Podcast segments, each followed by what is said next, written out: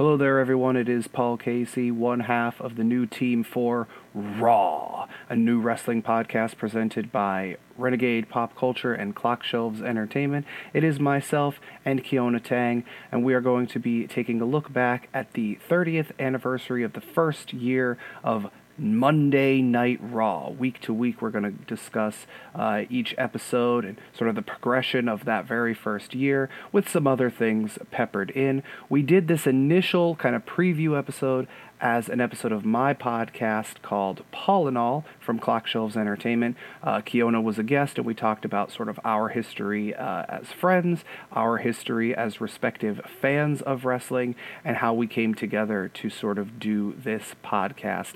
Uh, we're going to be going and starting the very first episode of the TV show rewatch next week. We figured we would put this out as a little preview for you all now to sort of get you uh, up to speed on where we are, who we are, and things like that. So, without further ado, here is the uh, preview episode of Raw, reflecting and analyzing wrestling, presented completely uninterrupted by Renegade Pop Culture and Clock Shelves Entertainment. Hello,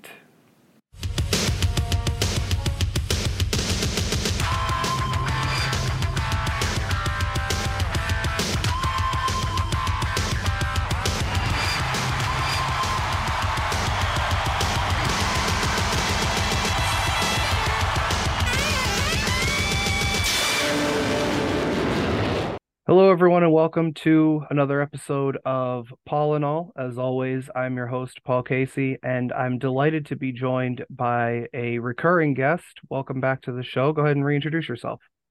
Hey, everybody. My name's Keona. Um, I'm also known as Neoplasmic Online, and uh, yeah, I'm just thrilled to join Paul uh, to talk about our one of our favorite topics, uh, wrestling and that sort of thing. So yeah, this is going to be a fun one, Paul.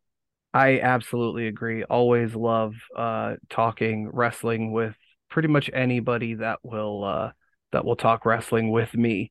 Um, and sometimes finding someone to have an actual conversation with is uh, few and far between because uh, I have some some very good friends who aren't as into it as me, but they'll just listen and sort of nod along because they know it's something I'm passionate about, uh, or uh, you get people who are sometimes, and there's nothing wrong with this, but sometimes they are uh, a little too into it in terms of like I'm, um, I'm a little bit more of like I can kind of take a step back, similar to uh, like you've recently been on the Buffyverse and Converse show that that we do and uh, where I can kind of talk about how I enjoy it as a TV show, but it's still a TV show sort of deal to me, you know. And um, I actually had a situation mm-hmm. recently mm-hmm. with wrestling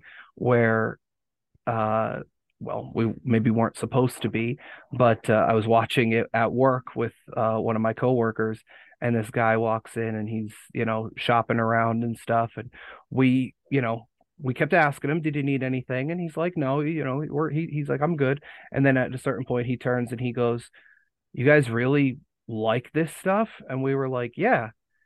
And he goes, uh, he's like, you know, it's fake, right? Which is my absolute like least favorite thing to hear. Like I hate when people are like, you know, it's fake. And I turn to him and a very good friend of mine that I used to do, uh, a wrestling podcast with uh, called Wrestling Renegades.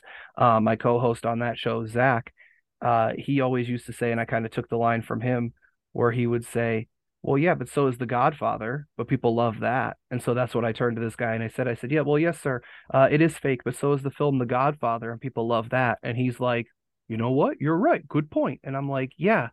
Because it's a TV show. It's like no different than you know the walking dead or or anything like that and i think that's the thing that a lot of people don't necessarily realize is like the one time i said something uh at work and i said about i said performing you know oh is so and so performing instead of are they wrestling or are they competing? And one of my coworkers who's not into it looked and said it's interesting that you said perform like that. And i'm like well yeah because that's what it is Yeah, yeah, yeah. A lot of people have this thing about it where it's like they they say that it's fake or that it's like it's not, you know, as if well, it's it's choreographed. I mean, if anything, like I, the guys know what they're gonna do, or they call like they tell each other what they're gonna do in the ring or that sort of thing. But it's not like it's it's a performance, but it's done in such a way that it's it's partially like it's almost like stunt work. You know, it's like action and performance at the same time. Right. And like I I mean, and I get that this isn't everyone's thing either, but it's uh it's not that different in a sense from like reality TV Yes. either, Yeah. where it, it's situations and they're uh how could I say it? You're put into a you know they say okay basically i mean and sometimes obviously you have a lot of things that are a lot more scripted and things like that but you have it where it's like okay here's the situation start out by saying this and then it's kind of like improv and react and act and all of that sort of stuff Yes. and Yes. figure it out as you go and that's what they do with a lot of those reality tv series as well is we're going to put you in a thing and then we're just going to you know film you figuring it out from there Yeah, because it's not all organic stuff. Like it's not all naturally happening in these types of shows, you know. You know that they're they're setting things up and they're pushing people in a certain direction, and that's what wrestling does. Right. And for me, I'm not gonna lie, like for me, part of it is the fact that um like my dad has been into wrestling since he was a kid. He used hmm to go, so we live, well, I live um in Northeast PA. Okay. So um and that's well, he doesn't live around here anymore, but that's where he, you know, born, raised, whatever. And so like we're maybe like 45 minutes north of Allentown, which used to be a big spot for, well, at the time it was the WWWF, uh, Oh Vince yeah, yeah, McMahon's yeah, yeah, father. And we're we're two and a half, three hours away from New York City, you know, so it doesn't take a whole lot to go there to go hmm see that. And and so that's what that's and I mean, obviously um, you know, territory wrestling back in the day was a, a much different thing than it is now to a certain extent. And, Yeah. you know, but he, they used to go, him and his brother, um, when they were, my dad and his brother, when they were younger, like they used to go see them a lot. And they used to come around here. Like I'm, again, I'm, you know, maybe like 40 minutes south of Scranton or whatever as well. So like Scranton, Wilkes-Barre area is like a big one. Um, just recently, WWE was over in Saudi Arabia, and the first show they did back was a live show from the arena that's right down the road from my work. Oh wow. You know what I mean? Like I unfortunately I couldn't I, I didn't get a chance to go, but you know what I mean? Like it's it, it, it comes around here because the home base, quote unquote, for the territory uh, back in the day was Madison Square Garden, New York City, you know. hmm So hmm we're Yeah. relatively close to that. So we would be uh like we're a big spot that they would always come through. So my dad grew up watching it. And then obviously as everything started to go national and cable and all of that, um, you started getting more stuff than just what was available here because there was obviously stuff going on in the Midwest, uh, in the South, and you would start to see wrestlers that you'd never heard of, or you know, you could only see in like the old magazines and things like that.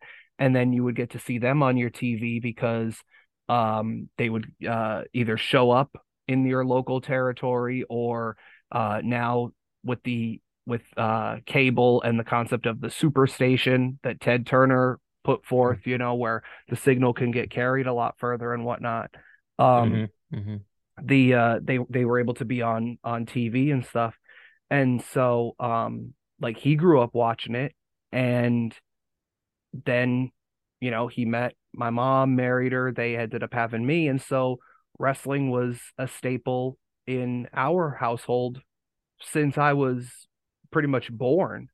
You know what I mean? Like uh hmm like when I was growing up, we would watch wrestling and I remember once, you know, it was years in, but we would be one of those families that every Monday was switching back and forth between Raw and Nitro. Raw and Nitro, yeah. You know, and that's that's what it was. Like we were that household. And yeah. you know, it wasn't until later I ended up getting out of wrestling for a little bit and then a few years back I got back into it. Um but it's just Same. it's just Same always been a thing for me and my household. You know what I mean? Like so I get it. Like I, I, one of my one of my very good friends, he just was never into it. It was not not something that they watched. Um, he said, I think he said uh, he's had some cousins that have watched it, and like growing up, obviously in the in the '90s into the 2000s, you know who some people are. You know the you know the Rock and Stone Cold and maybe yeah. the Undertaker, but yeah. he wouldn't necessarily know, uh, you know Jeff Jarrett or you know somebody like that because they weren't yeah. necessarily like the big names that you would see at that time but for me it was just something that was that was always on and something that I've always enjoyed. Yeah. Um for me growing up I I grew up in Hawaii of course as you know and so um the wrestling that they had there was called 50th state wrestling. They had tried to make it like one of the you know it was kind of kind of like one of the territories i guess you could say. And um i grew up i i was born in 81 so i was born after i think after the end of that or at least like when i you know in my as i as i grew up it kind of ended. So i didn't get to see any live shows. And also I, I grew up a little bit on the poorer side so we didn't really have the money to go to those. But like whenever they did come down it was once in a while maybe once every year twice every year and it was at this arena called the blaisdell arena. And they would sell pretty well i think. Like a lot of people would go and see the shows. Um but i unfortunately never had the chance to this was back when the wwf was like the main player in town so what i grew up with was i grew up with the the cartoon the Saturday morning cartoon with Hulk Hogan and Andre the Giant and everybody. Rock and wrestling. And, uh, yeah, yeah. And um and then after that it was just like, you know, watching whatever I could. I I used to watch like WWF Superstars was like the main thing and then you had WCW Saturday night. Um so for me it was mostly like I was kind of out outside of the territories I was more like into like the mainstream stuff, like the WWF, WCW. Um, I never saw ECW until years later. I never saw like, um, I think it was at the time it was All Japan Pro Wrestling. I didn't really get to see that unless they aired it somehow on one of the Japanese stations back in Hawaii and stuff at the time. I think I saw maybe a couple of those shows. And that was always impressive to me because back then the Japanese wrestling was very different. Um and my grandfather and mainly my grandfather really and my grand uncle too sometimes would watch wrestling. So the very first show on tv that i ever saw like it was a match and it featured i it was the fabulous freebirds. It featured them. So they were the first tag team that i ever saw and that was the first match that i ever saw was them against a couple of i think it was jobbers. I don't remember the other guys so they must have just been jobbers. But so it's, uh it's interesting because there is a, a, a bit of an age gap between us. So it's interesting yeah. to hear you talk about it because um you would have been if i if i have the the timing correctly by the time you were like cognizant of what was going on mm-hmm. uh that would have been pretty much right around the first probably the first wrestlemania ish yeah which was I, I believe 85. So. Yeah, so, I mean, I was like four years old, so right. But I mean, but yeah. that's what I was. But like four or five, like six years old, that's like kind of the prime time when they want to get fans. Yeah, you know what I mean. Yeah. Especially at that point, because it was, yeah. and especially in the '80s when, yeah, for for anybody who who doesn't necessarily have the the frame of reference, I'm gonna name some names, and you're gonna most people are gonna know who these people are. Hulk Hogan, Hulk Ultimate Hogan. Warrior, Randy Savage. Yep. Like those are your main three around that time ish, Yep. give or take, you know what I mean, a few years here and there and whatnot. But those are your Mr. T was at the, The first three. WrestleMania. A lot of people remember, you know, but those are like mainstream. Yeah. right. And because they were, you know, let's face it, they were, you know, more jacked up than a regular human actually could be without They- some sort of assistance. Absolutely. They were Um, the the but they- faces of wrestling in a way. Yeah. Right. And they were um they were like real life superheroes. So like you're Exactly. like you said, you're four or five years old, you know, around the time of the first WrestleMania. That's like when they would want to hook you in. So it's interesting because like for you, that means that um you I'm not saying you would have that you saw the first WrestleMania, but let's just for argument's sake say you could have seen the first Yeah. WrestleMania. And Yeah. that's I was. Yeah. I was around back then. Yeah. So yeah. Yeah. and that's that's the time for for those who don't necessarily know the history i'm like a huge not a huge history buff but when especially when it comes to like wrestling i like to know a lot of the the weird like little intricacies and things like Mhm. that's the time when um uh maybe a year or two before that. So probably around 81 to 83 84 ish vince mcmahon went and decided he wanted to take his company which Yep. later became WWE national. And basically what he did was he bought the company from his father. It was not given to him which a lot of people always think that he got it from his dad. No he bought it from his dad because his dad didn't want him to have it.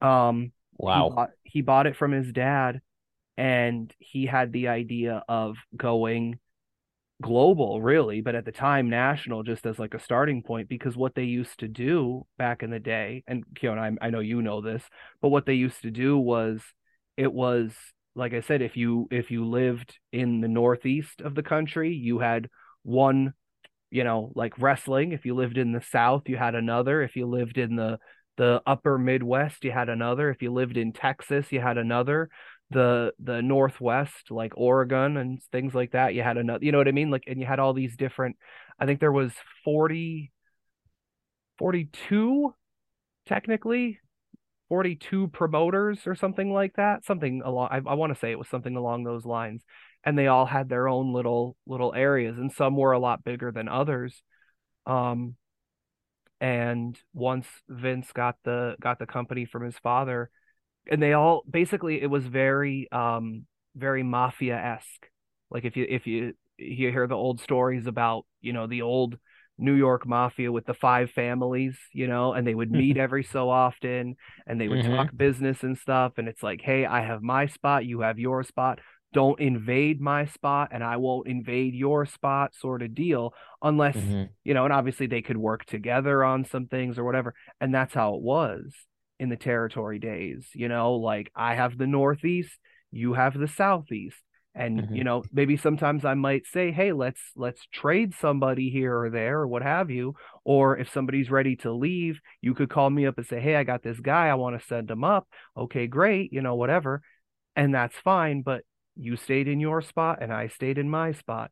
And Mhm. vince mcmahon said i don't want to do that. I want all of it and Yeah. he he you know he started sending uh well, originally what he did was he started sending out tapes of his stuff to the local um the local channels in you know Texas and California and you know Minnesota which were really big spots for for the territories in their areas and he would send the tapes to the company or to the to the TV stations and you know here here's some money put my show on instead so that's when people it started to break down this concept of oh well wait a minute. I thought that because you know somebody would have like a retirement match when really all they would do is just move to a different territory that you didn't know about. You know what i mean? If they would move from texas Mhm. to florida and the people in texas would never see them again. Well Mhm. now suddenly they're seeing well wait a minute. Last week that guy got his neck broken and had to leave wrestling forever but now here he is on this show coming out of New York and you know whatever and so um it started to take down a lot of those those facades that had been put up and he went and he started buying people uh people's co- uh, contracts out things like that that's how he got Hulk Hogan and Mean Gene Okerlund and all that. He got a lot of those from the AWA Verne Gagne at the time in uh, Minnesota. Mm-hmm, mm-hmm. And um, he eventually built up the the you know rock and wrestling sort of deal and got um, you know Mr. T there and Muhammad Ali and all those people for that first WrestleMania. So it's interesting that like you would have been pretty much their prime demographic at that time and then even to think that like you said TV for you was the syndicated shows like they would they would record a bunch of stuff and the model for the for wrestling was so different at that time because you wouldn't get a whole lot of quote unquote good stuff on TV because the concept then was uh here's some kind of nothing stuff but if you want to see Hulk Hogan for real you got to Yeah. come see him live Yeah. You know come come That's see exactly him when he comes to your town. Whereas when i was growing up because it was changing because in 90 the beginning of 93 we got monday night raw it it started out as that of course but then it Mhm. slowly became well you can see these you know you can see your your main people pretty much week to week or every other week or what have you as opposed to seeing them maybe once a month on TV and you have to wait and see them live in person well now you're getting to see them multiple times a month uh on you know every Monday night or what have you Mm-hmm. Yeah. so it's Yeah, interesting very how so. that It's- that difference between kind of what you had when you were growing up and and just in, even in that you know 7 to 10 year gap how everything changed Yeah, because the way that it's changed so much is that, you know, you would just have, uh, especially on TV, like on Superstars, for instance, on that show, first of all, clearly taped. And secondly, like they did so many other segments about the magazine and just with guys just cutting promos in front of a green screen or what have you, or in front of a blue screen, what have you. It's just like, it's crazy because they, they would have guys like Bret Hart, they would have guys like Macho Man, like Undertaker, just come out there and just fight like jobbers, like these no name guys whose job it was to just make them all look better. And it's because, like you said, they wanted to sell the house shows. And that's where you would see the good matches. But on TV, it was just like it's Shawn Michaels versus dude from, you know, uh Sheboygan or something. Right. You know, he's Yeah. yeah. It, it's just it's it's you know, Matt what's his name, and he's fighting with Shawn Michaels, and Shawn Michaels pins him in like two minutes flat. right and it's like So- well yeah gee who do you think is going to win Who do you, think know? is going to Like, win that match? Yeah, seriously. And and but that's But it was- that's what it was because Yeah, they wanted you to come out and see now you said there wasn't and i get it obviously uh you know hawaii being yeah. forgive me for saying it's kind of out of the way It is out of the way. you know yeah, I mean, it's it's it's got it's there's ocean between us and the mainland, or yeah, you know, Yeah. it's just like so um it was hard to see live shows. You know, that was what we had was the TV. Right. So that must have been even more frustrating for you because it's not like because now like like you said like they would do stuff in front of like a green screen or whatever and they would what they would do of course um and it's no different you see now if you watch your local station and you see somebody from your favorite show and it's like i'm such and such for I don't even know what shows are on TV. I'll just use it. I'm such and such from the Big Bang Theory and you're watching your local CBS station or whatever. You know what I mean? Like they would and they say the name of your station and you're like, "Oh my gosh, big TV star that I watch every week knows my station." Well, no, what they do is they stand there and they go, "Okay, uh, you know, now it's going to be like my like my local station is for let's just say CBS is called it's WYOU. So they would be like, "Hi, I'm such and such from your favorite CBS show and you're watching WYOU Scranton, Wilkes-Barre, Pennsylvania." You know what I mean? Like they would say something like that and it's like, "Oh my gosh, they know my my station." No, because They're then reading off a list. Right. And then they would say whatever, you know, the the next local station is they would say here, they would say Philadelphia, you know, and you know, Washington DC and they just move right down the line and then they send those out. And that's what they would do, you know, and it would be whoever, you know, whether it be Hulk Hogan or whatever, and he would just stand there and it's like, all right, you know, Northeast PA, I'm I'm coming and I'm gonna I'm gonna take down whatever foreign person I'm fighting this month, you know, because that's how that It's- always was. yeah, that's that's almost how it was all the time.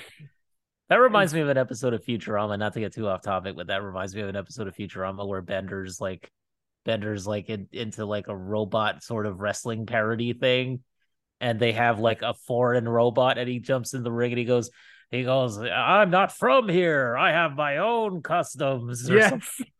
yes, yes. I have Oh, my own customs and traditions. boo. Everybody boos. it's hilarious. but that's that's what they would do, oh, especially in yeah. that time, because obviously the the world wasn't. the political climate Yeah. of the time, they were just they were reflecting it.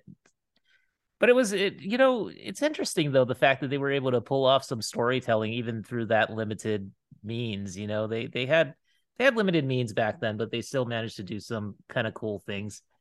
And it was fun to see like watching it back as you know like it's all a lot of it is on peacock you know what i mean like a lot of the superstars episodes so going back and watching that is kind of interesting to see like it's interesting to see like bret hart standing in front of a screen just going like just going like i'll tell you something shawn michaels i'm the intercontinental champion and what that means is i'm going to put you in a sharpshooter until you tap out you loser you know Right. like it's just it's it was kind of fun to see them just talk uh, on a like just just as if they're talking to the person but they're really not. It's just it was it was fun. It was a little awkward but kind of amazing. See, one of the things that I like, so uh, as I said before, uh, I used to do a a wrestling podcast uh, with my good friend um, Zach. Uh, we used to work together, and he actually kind of helped get me back into into wrestling because, um, so as I said, I I grew up watching it and whatnot, and not that I thought it was real but it was I didn't necessarily know how fake or scripted or whatever it was. You know what I Mhm. mean? Like I because because of the fact that my dad watched it and he knew and whatever and I I wasn't I don't know if I thought it was real or when like until what age I thought it was real, but you know, at a certain point it was just kind of you just know okay, maybe it's not, you know, like the so yeah one of the one of the best examples that I can that I can give is if you watch something, you know, people are always like, "Well, he slapped him and it sounded so real." And I said, "Well, yes, because what you hopefully don't see is that when they're punching the guy or slapping the guy, they're also with their other hand punching or slapping or whatever somewhere on their own body to give it that slap sound." hmm You know, the thing you see all the time is like the super kick and they slap the leg. That became like Yeah. a big thing over the Yeah. last few years. And Yeah. you know, you but just like I never necessarily like I kind of got that to a certain extent, or like they go to do like a suplex where they, you know, lift them over their head and slam them back down. Well, why is the other guy putting his hand? Why is the bad guy who the, the good guy is doing the move to the bad guy? Well, why mm-hmm. is the bad guy putting his hand on the good guy's belly to almost help lift himself up? Yeah, that it- doesn't it- make sense. You know, Yeah. like when Yeah. you when you start to notice little things like that, some things start to become more clear. And and another thing that always got to me was that like, well, if these guys are so bad when they're in the ring, then why don't they go out in the arena and just start like hitting people? Like they're such bad people. Like why don't they behave like real like really villainous? Not that I'm hoping for that, but it's just that you know, like they're they're they behave like they're gonna just do that and then they never do. Right. And well, yeah, that's the thing is like you're so you're you're you're such the worst person alive, then I mean, realistically, then why why would they keep you employed here? You know? Yeah, exactly. Or if you're if you're the worst person alive, why is it that you'll still follow certain things that the referee will yell at you for? Yeah. You know? Yeah, yeah. That's like the biggest one for me. But um so as I got a little bit older, I was still into it, you know, like in my uh like tween to teen years. hmm And Oh yeah. then um a lot of my friends that I like would watch wrestling with, they started to get out of it because at that time, you know, girls and uh, you know, uh fashion, you know, because they want to look good and they want to this and that and you know, other other TV shows became more important and then uh once you hit, you know, like 13, 14, 15, 16 cars, which I'm not a I'm not a car person. I've never I Oh never have yeah. been I never. you know so like that was never like a thing but probably right around the time that i was like 15, 16, 17, my dad moved away and that was like what Mm. wrestling was one of the big things that like pretty much every week uh when he was living because my well okay so my parents split and then hmm he ended up hmm staying with us again for a little while, like years later. So like every Monday we would watch Raw and then like well, it was depending on if it was Thursday or Friday, like we would watch SmackDown, we would get the pay-per-views and all that sort of stuff. So that was like our thing, was watching wrestling. And we would play the video games and uh, when I was a when I was a real little kid, like I had all the action figures and I would put on my own wrestling shows. You know, I was never really like an hmm outside kid. So I was always like inside playing wrestlers. And I'm an only child. So like I learned how to play by myself very early on, which like hmm not a lot of people can do that. Like they have to have somebody to like play with. Like I would just do I would I would do all the voices and you know all the all the stuff. And I used to put on like a full production with all my action figures and stuff. And um, you know, I used to that's do that. That's Yep. what it like yeah, that's what it was. Like that was that was wrestling was not my whole life, but if you ask a lot of people in my family, that's kind of what it seemed like was it was wrestling, wrestling, wrestling.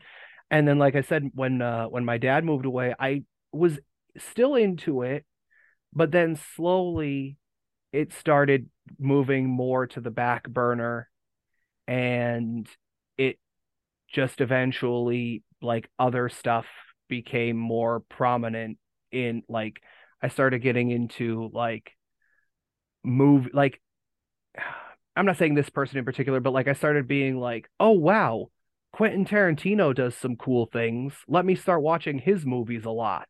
Or you know what I mean? Like things like that, where it would be like maybe not necessarily go like girls or cars or whatever, but I was just like, there's there's other entertainment for me at least. There's other entertainment out there. Let me give that a look, sort of deal and it eventually was I kind of dropped wrestling because I was like, okay, well, nobody else I know really watches it. A lot of the stuff started to seem really, really repetitive. And at that time, um, WCW was gone, ECW was gone. TNA never really got to where it was supposed, like where people thought it was going to. It was always a mm-hmm. distant number two Yeah. and there was like it was you know WWE became more and more the thing you would often hear is you know it's for an audience of one it's for Vince McMahon and it Yeah. wasn't necessarily something they weren't doing stuff that I was really interested in because again I was late teens let's just say so like I'm I'm full of like adrenaline and hormones and all this stuff. And that's when they started switching back to let's try to get kids in on this again. Because for a while it was, That's interesting.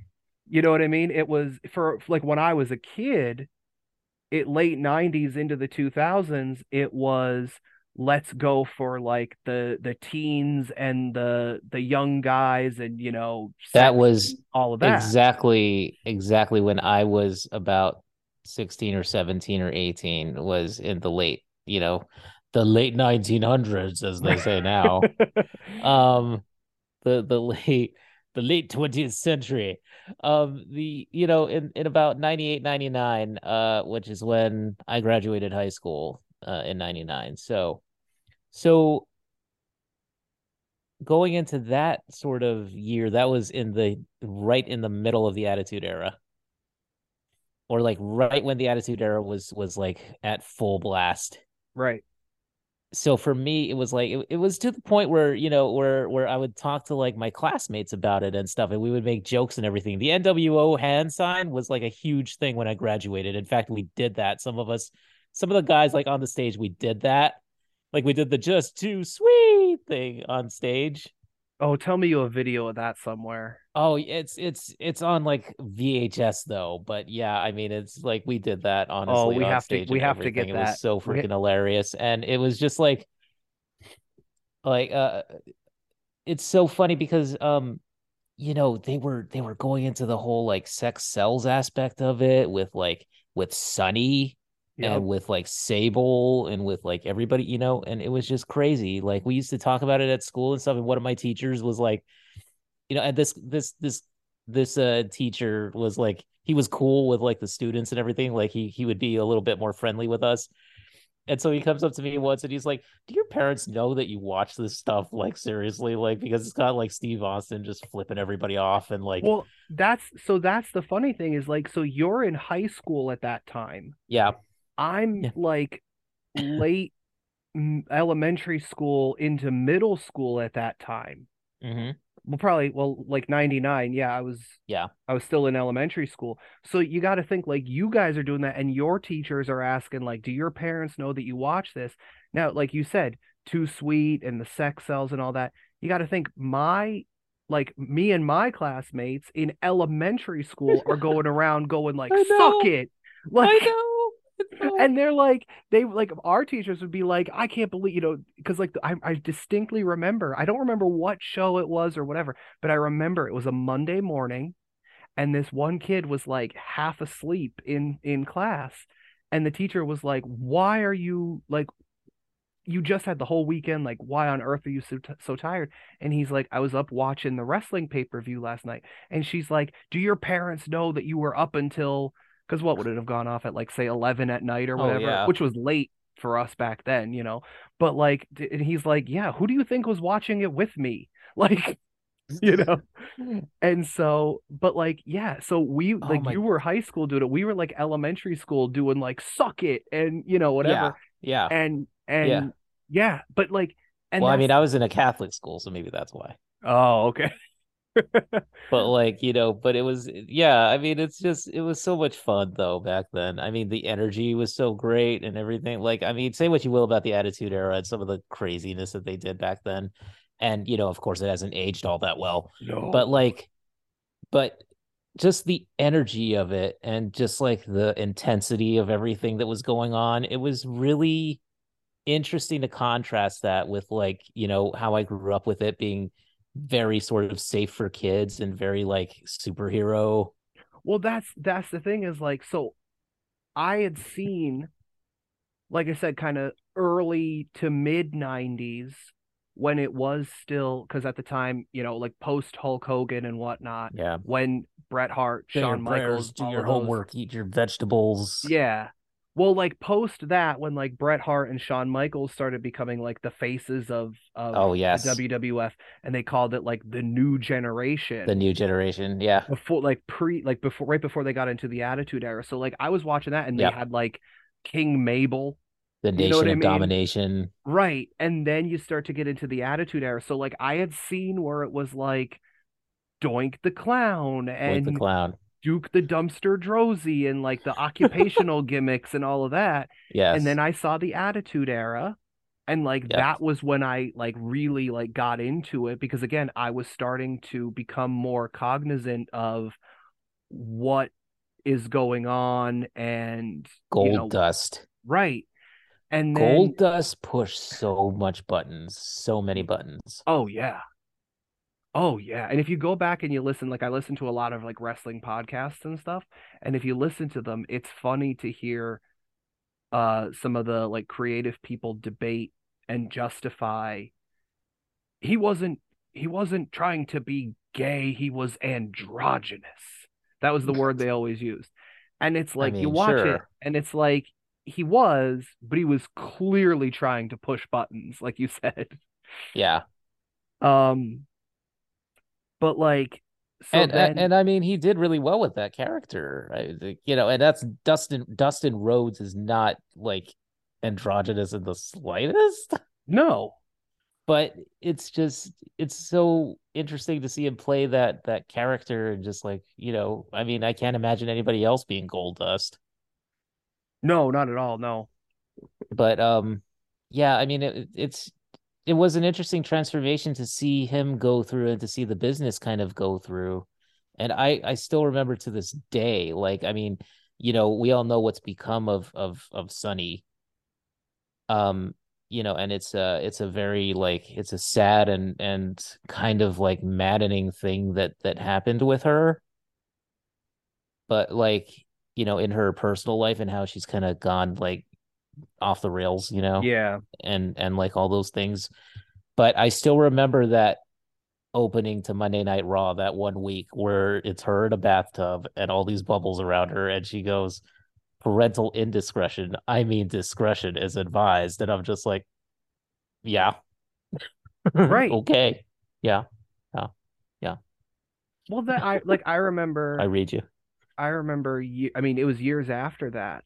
Like, so when my parents split, we didn't. Uh, my mom and I, because obviously they at that time they weren't living together or anything. But like my mom and I, we didn't have cable, so it was weird because like I didn't get Raw for maybe like two or three years Oh because after that, um, like my dad's brother would uh tape it and let me borrow it a few days later. You know what I mean? Mhm.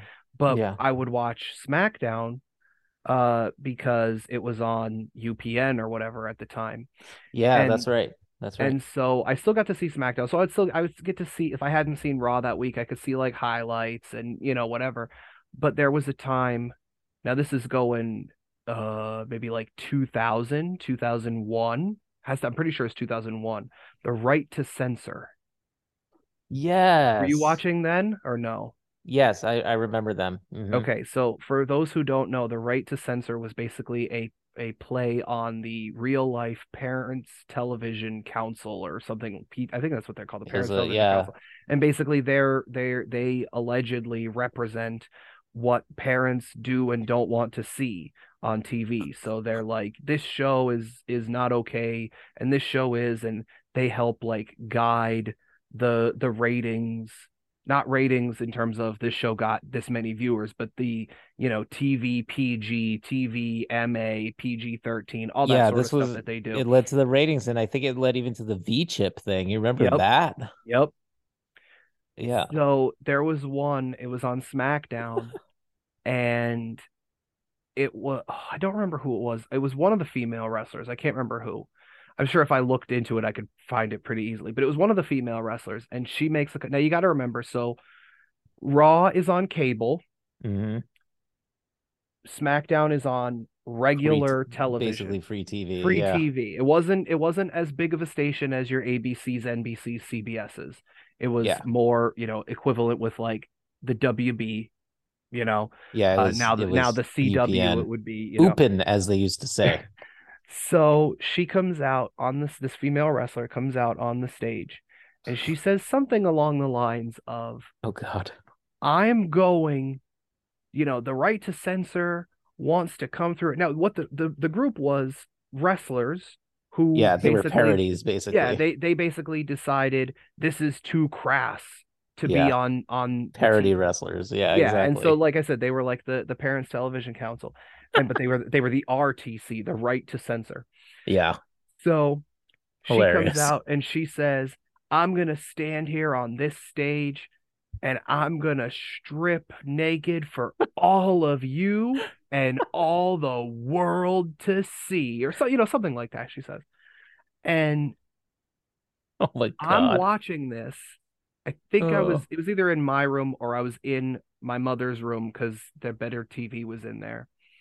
And I hear from the other room, you better turn that off. oh my God. Because again, if this is like if this is like 2000, 2001, I'm about 10, 11, 12 years old, something like that.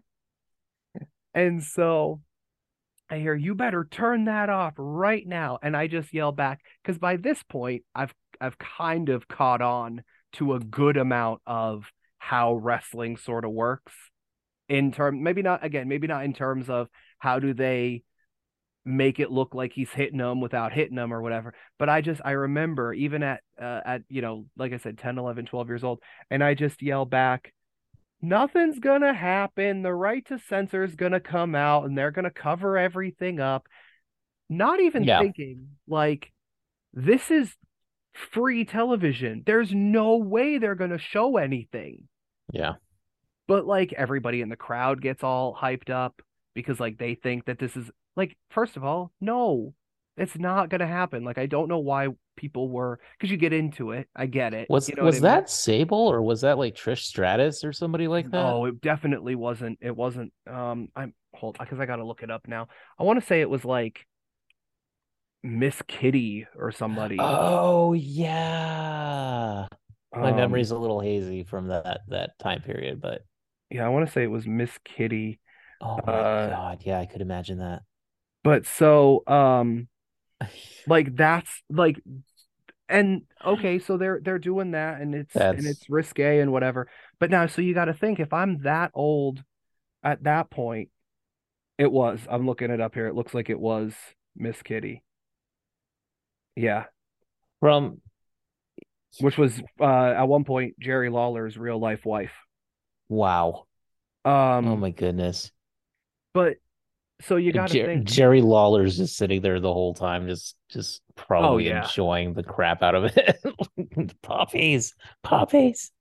but so you got to think so if like you're a teen like i said like you're a teenager during like that prime time like i'm a, a about to be a teenager so that's i don't want to say again that's not all i know because with my dad having been a wrestling fan his whole life like i also got to see stuff um and hear about the stories of things back in the 80s that I would later go on to actually see for myself for real via the network, YouTube, so on.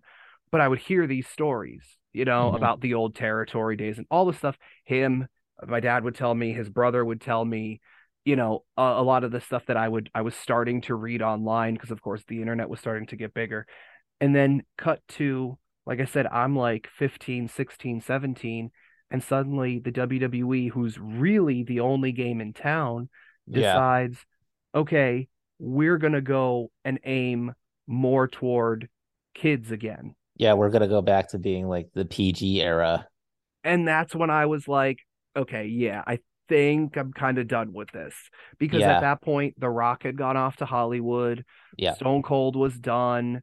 Um, Undertaker, who's my favorite, was still around, but he was only he would he that's what he was doing like you know, he would only be there maybe two or three times a year, come out for the big paper, you know, come out to the lead up to the to one of the pay-per-views, have a match, and then disappear for like two or three months, then come back, build up to a big match at WrestleMania, disappear, and whatever. And I was like, eh, well, whatever. You know, a lot of them, a lot of the guys that I grew up watching they were were they were getting- gone or they Yeah. moved on. Yeah, and so I was like, okay, I think whatever, you know, I think I'm gonna be done. that's and then that's what happened to me too, kind of. yeah, Um, I I grew up in a more, you know, in a much more conservative religious household, Catholic household. So, you know, not only was it at the time the Attitude Era for me was like it was like transgressive. You know what I mean? Like just watching it was like a it was it was kind of a like it was kind of like the forbidden fruit. So in a way, I think that that's what also lent itself for to me becoming a big fan of it. Um, and I feel like now, you know, looking back on it and stuff, and then I had to make a decision where like um because I was brought up in that environment, you know, it sort of became like, well, I'm gonna quit watching this because it's just too much, you know. So I ended up just after high school, I ended up kind of just stop stopped watching. So I didn't really get to see the end of the Stone Cold and the Rocks, you know, rivalry and didn't really get to see them walk off into the sunset.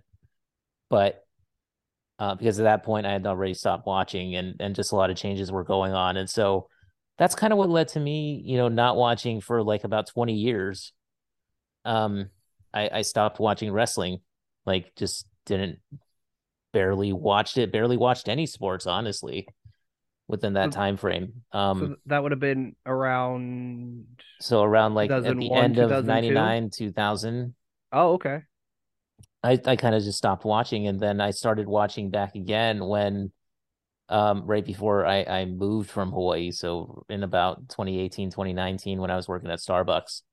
And uh and just all of a sudden I heard about like, you know, oh, the WWE now has some competition with uh AEW and with, you know, like the NWA and MLW and some of those companies, some of those smaller companies coming up. Yeah. And then you just hear about like the progeny of all those former wrestlers like like British Bulldog's son, like Bret Hart's niece, Jim the Anvil Neidhart's daughter, Yep. you know, and and just the legacy of some of these people actually, you know, getting into it, getting, following in their in the footsteps of their of their fathers and and uncles and whatnot, and that was kind of interesting. So, So for me, it was um I had gotten out of it and it wasn't it wasn't a strained relationship between me and my dad, but hmm because he wasn't around and okay, hmm I'm I'm not there was there was a little bit of a strain there because I was like yeah, like I said like 15, 16, 17, and the yeah, time when yeah, traditionally speaking, you know, a father is supposed to teach his son how to drive and, you know, all that sort of stuff. Like yeah, he yeah, wasn't yeah, he yeah, he wasn't there. yeah. So for the few years after that, like we would talk, you know, on the phone a few times a month or, you know, whatever, but it was never like it was just like kind of superficial conversation you know how's school how's you know he would i would he would ask me how's school i would ask him how's work and you know then he would say did you see this? And i would be like uh you know especially like wrestling related like oh did you no you know i'm not really watching it anymore. Oh and then he would like recap everything for me.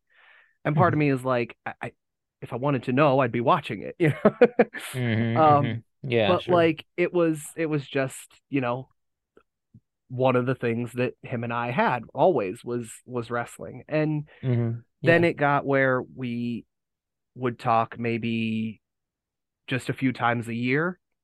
And it wasn't for any reason. Like it wasn't because like I was like having any resentment. It was just we'd grown apart because we didn't have a whole lot in common anymore because he was gone for several years.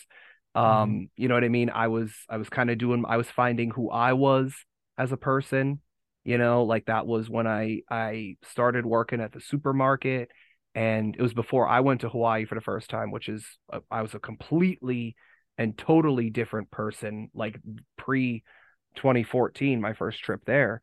hmm So, hmm you know, we just we would talk every so often or whatever. And again, it would be a lot of it would be, how are you? How are things? Oh, things are good, whatever, a few every few months or whatever. And he would do, you know, it's the same thing. Oh, are you watching this? And I'd be like, no. And he'd be like, oh, well, you know, did you hear like I don't even remember when it happened. I know it was Mania 30, but I think that would have been like 2014, I want to say. But whatever it was, he was like, "Oh, did you hear? You know, Undertaker's streak got broken." I was like, "Oh, you know, I I kind of heard something about that or whatever." But it was just kind of that. And nobody else that I knew was like really watching wrestling or talking about wrestling or anything like that. And hmm then um a few years into working at the supermarket, I had started to become friends with a few of the guys and whatever. And because we were all about the same age, we were all kind of there for about the same length of time, you know, give or take a few months, few years of each other, whatever. We would all be scheduled together. So unsurprisingly, we would try to arrange so that we would all take lunch at the same time or, you know, whatever. And the one day I remember a few of them sitting there and they're they're talking about wrestling. Now, we're I was uh, probably one of the older of the like four or five of us, so I'm maybe 23, 4, 5, something like that in that time frame, maybe you know, a little bit older.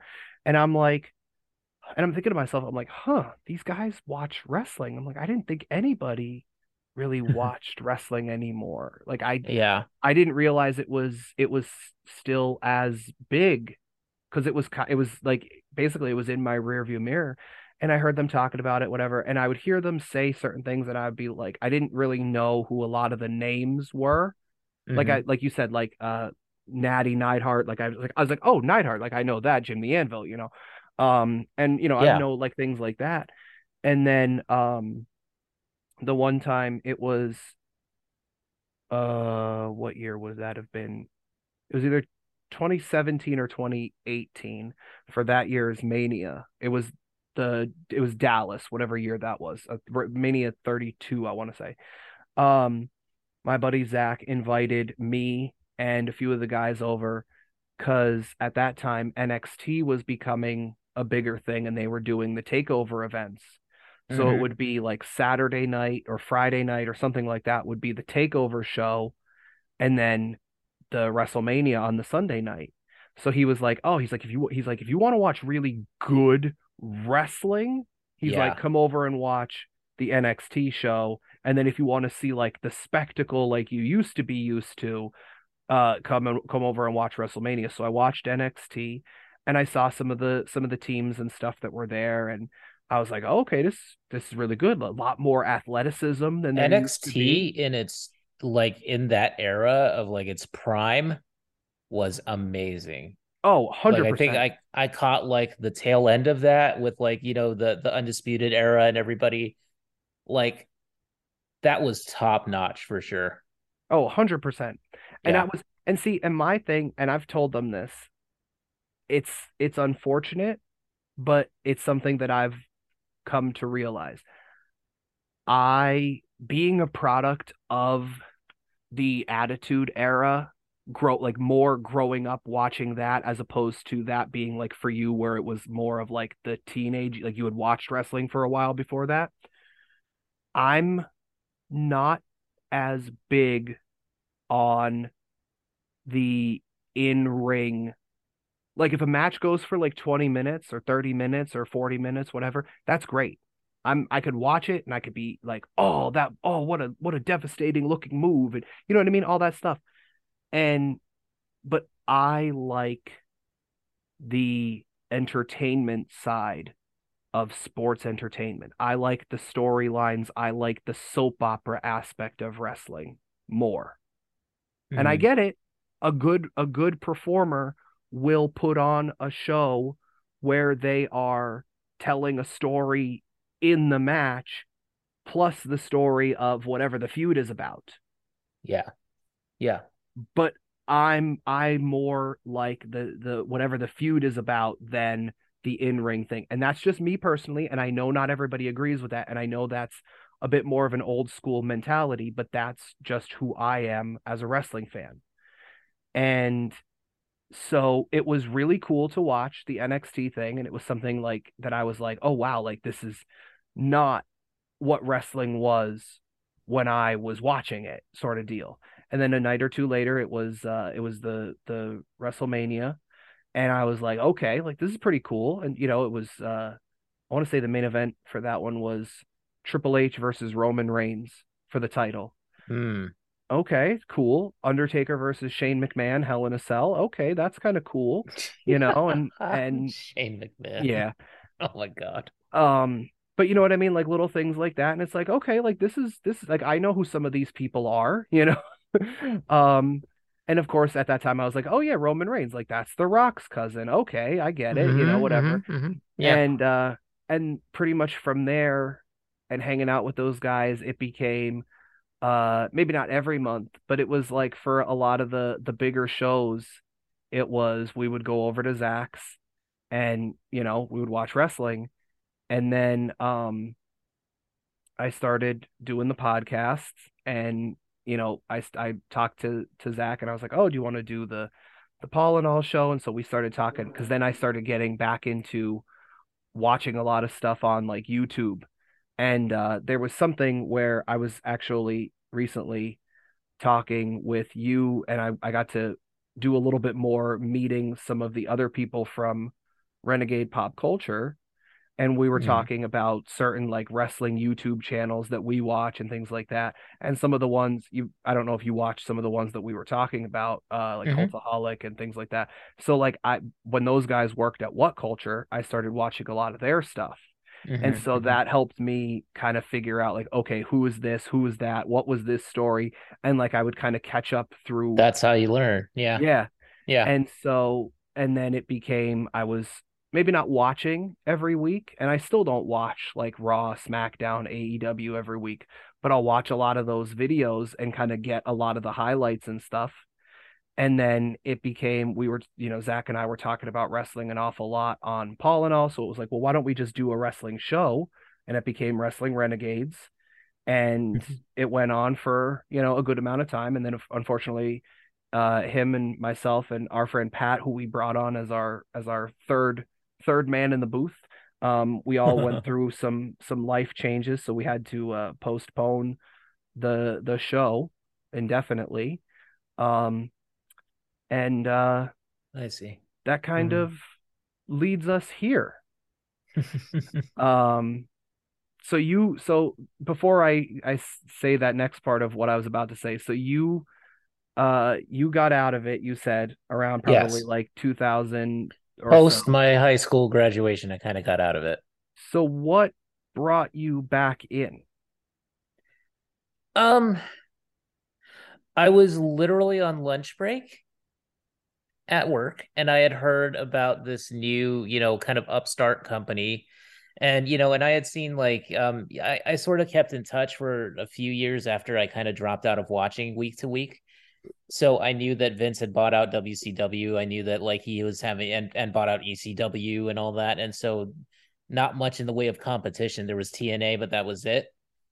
And uh just sort of hearing about like AEW and sort of hearing about the smaller, you know, like the NWA was coming back and and I just started seeing this stuff pop up on YouTube and and you know and guys like Simon Miller and the What Culture people and I I mean I I just sort of got back into or I, I got back into the mindset of wanting to see like what was going on with wrestling for some reason. I don't know why. It just kind of hit me like that and football for some reason.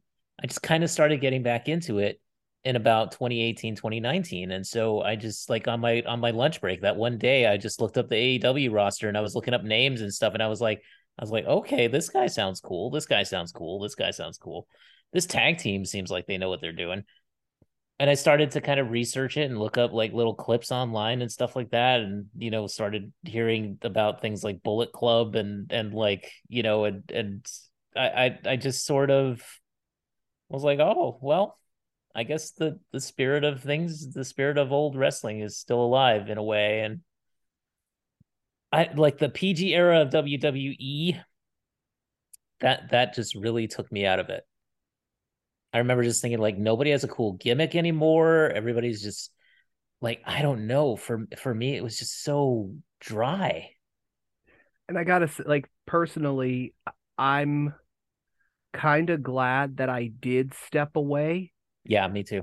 And I'm glad that I can go back and I can look and like I can have not that I not that I don't have a brain for myself, but that where collectively wrestling fans who like you said so like simon miller from from what culture and, and things Mhm. like that and a Mhm. lot of these guys from these different things you start to know who thinks like you or do Yeah. you think like them are they influencing the way you think about things what and that's that's not necessarily a bad thing either because like i like i said i didn't necessarily used to look at like uh match quality or anything like that Mhm. but then like looking into a lo- looking into it a little bit more i started to.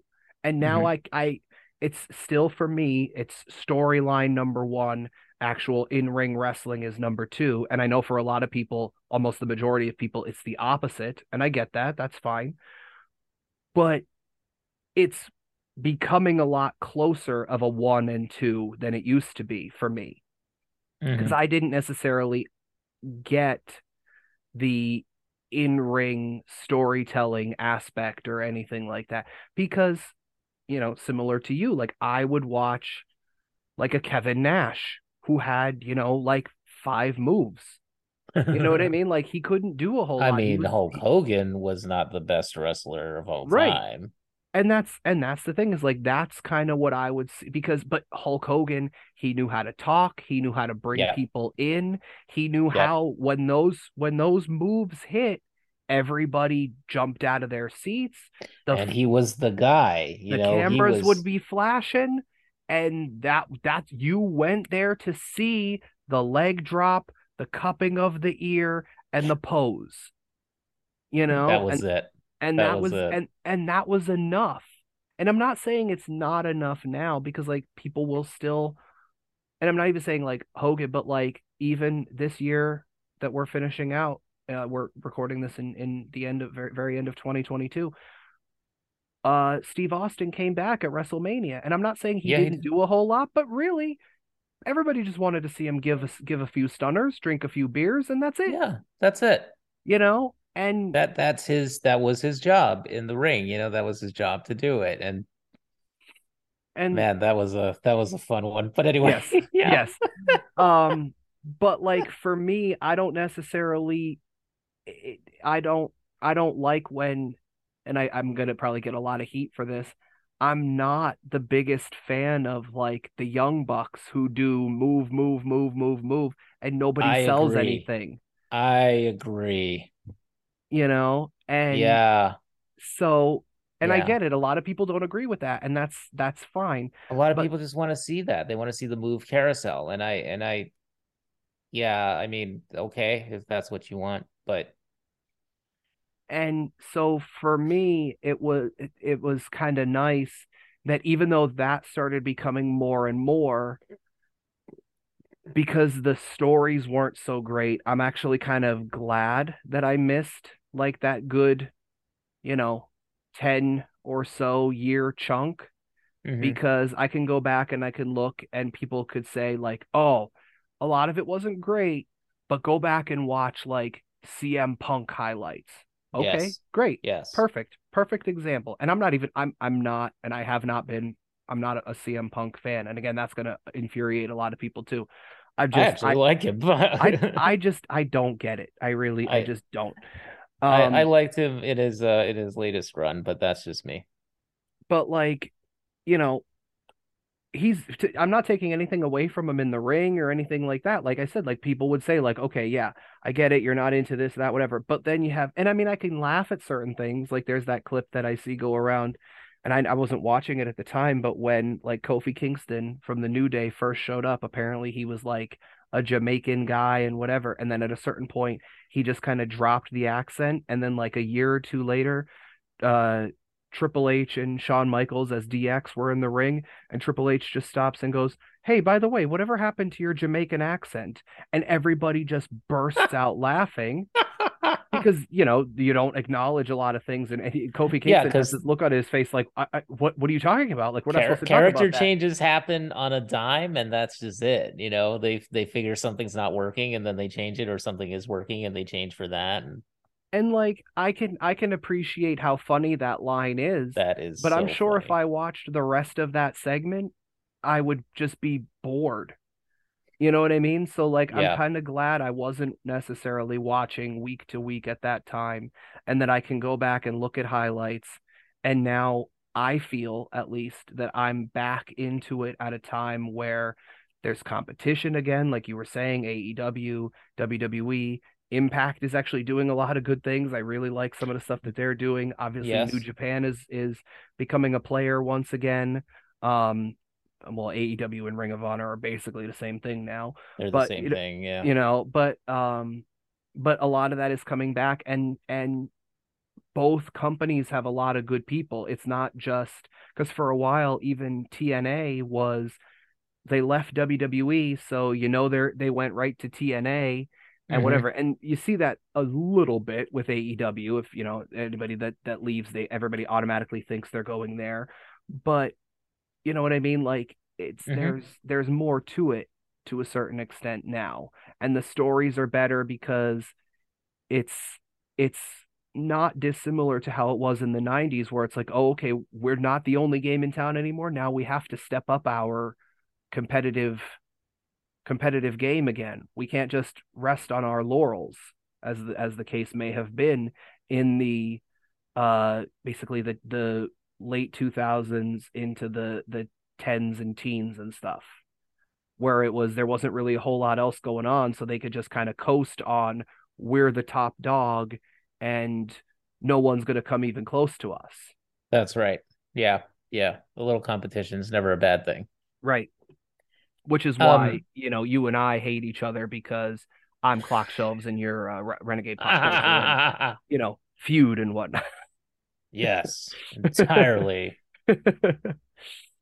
Entirely. I'm gonna do a Jon Moxley promo on you now and just be like just be like, I'm gonna grind your bones into butter for my bread. um No, but like okay, so so as we uh, are we winding down or are we I- are we still in the middle of things? well that's up to you Well, I just have I, I have one, maybe two more, yeah go maybe just it one more question. Let's see. No, two more questions. sure So the first is okay, so if you were to look back in like the olden times of the business, right? Like when you were growing up, let's say, like when you and I were growing up, like who would you say was your just like just like list off who your favorite wrestlers and announcers are? So my favorite has always been the Undertaker. Nice. Always. Nice. Always. Excellent. Always Excellent. Undertaker. Um I really I mean, I don't know how many you want me to give you, but obviously I really like obviously like I just said, the Undertaker. Now, are you saying from my perspective back then or like looking back now, who do I would say maybe looking back now. more? Okay. I would say looking back now. Okay, Yeah. so the Undertaker would still be there. Um, I've always really, and this isn't in any particular order after the Undertaker. Um, I've Yeah. always really liked Triple H as a performer, even during like the Golden Shovel when he was burying everybody era. I still really like Triple H. Um, but you said you weren't watching then, so I don't know if you really you know what I'm talking about. Yeah, I'm- I, I I'm know sure. of Yeah. it, yes, but Yeah. I, I really wasn't watching back then. Yeah. Um, but I think I, I just missed it. Yeah. Um, but I still I even even then mostly I liked him. Um we in my house we watched WCW.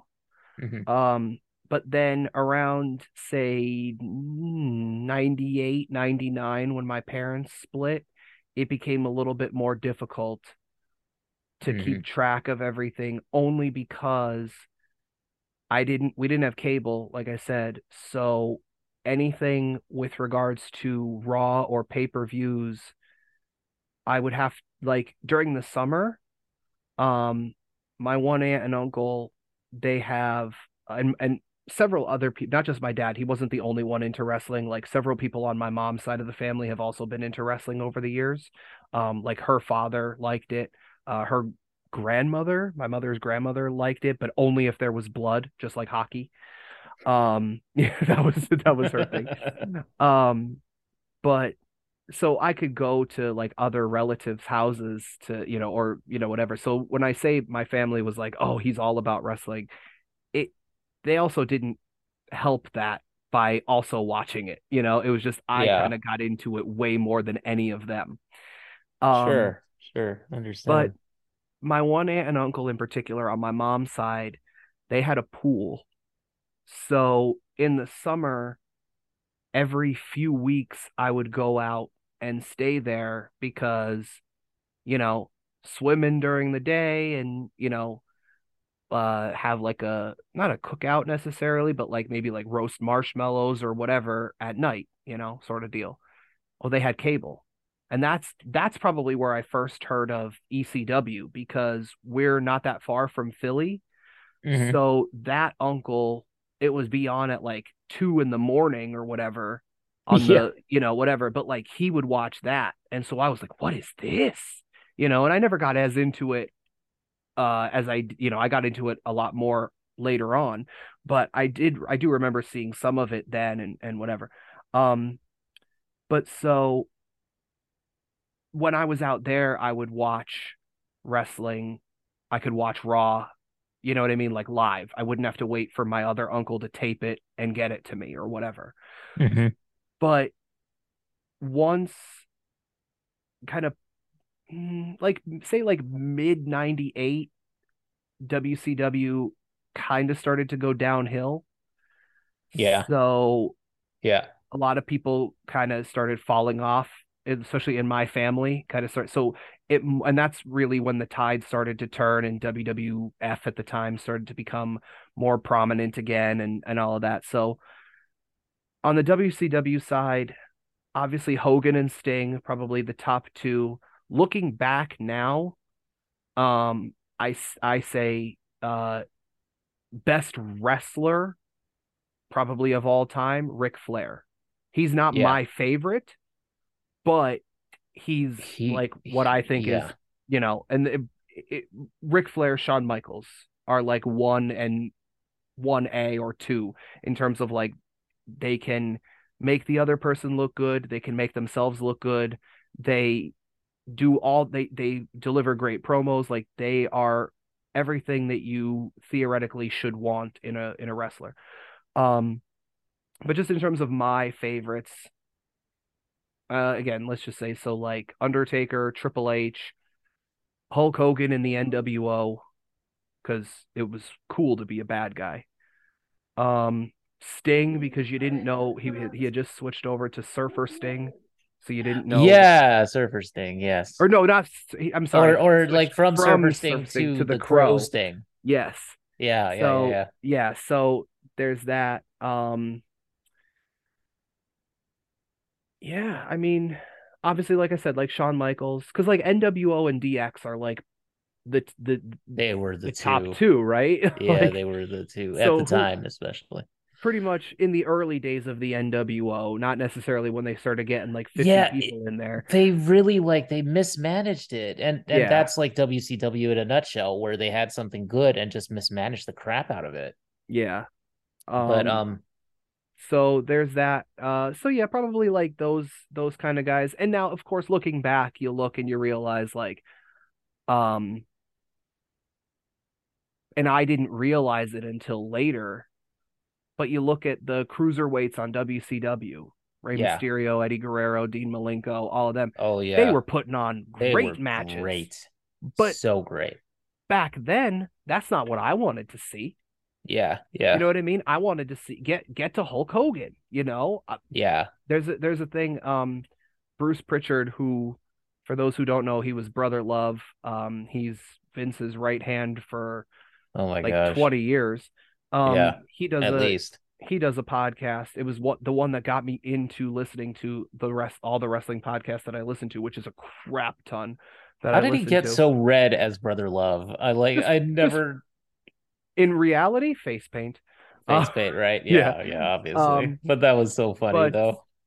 um but he he talks about back in the day Vince's thing was no matter what even if even if Hogan lost like there's a there's something I don't remember if it's a Royal Rumble or or whatever but it's like a big show and Hogan doesn't even win but then he he gets he loses and he gets back up and he chases whoever won like the bad guy or whatever he chases them Like out of there Flair. or even if it even if it was another good guy they leave because Hogan's in the ring and like I said he does the cup of the year and he did whatever and it's the the edict at the time from Vince McMahon was Hogan must pose but Yep. realistically that's what we wanted Hogan must pose so in 96 97 even into a little bit of 98 when he's the bad guy and he's Mhm. doing the Too Sweet and he's he's playing guitar on the big gold belt that's spray painted with Yes. NWO on it. You know what I mean? Was Yes. there anything better? Probably not. No. I mean him turning him turning heel was so huge.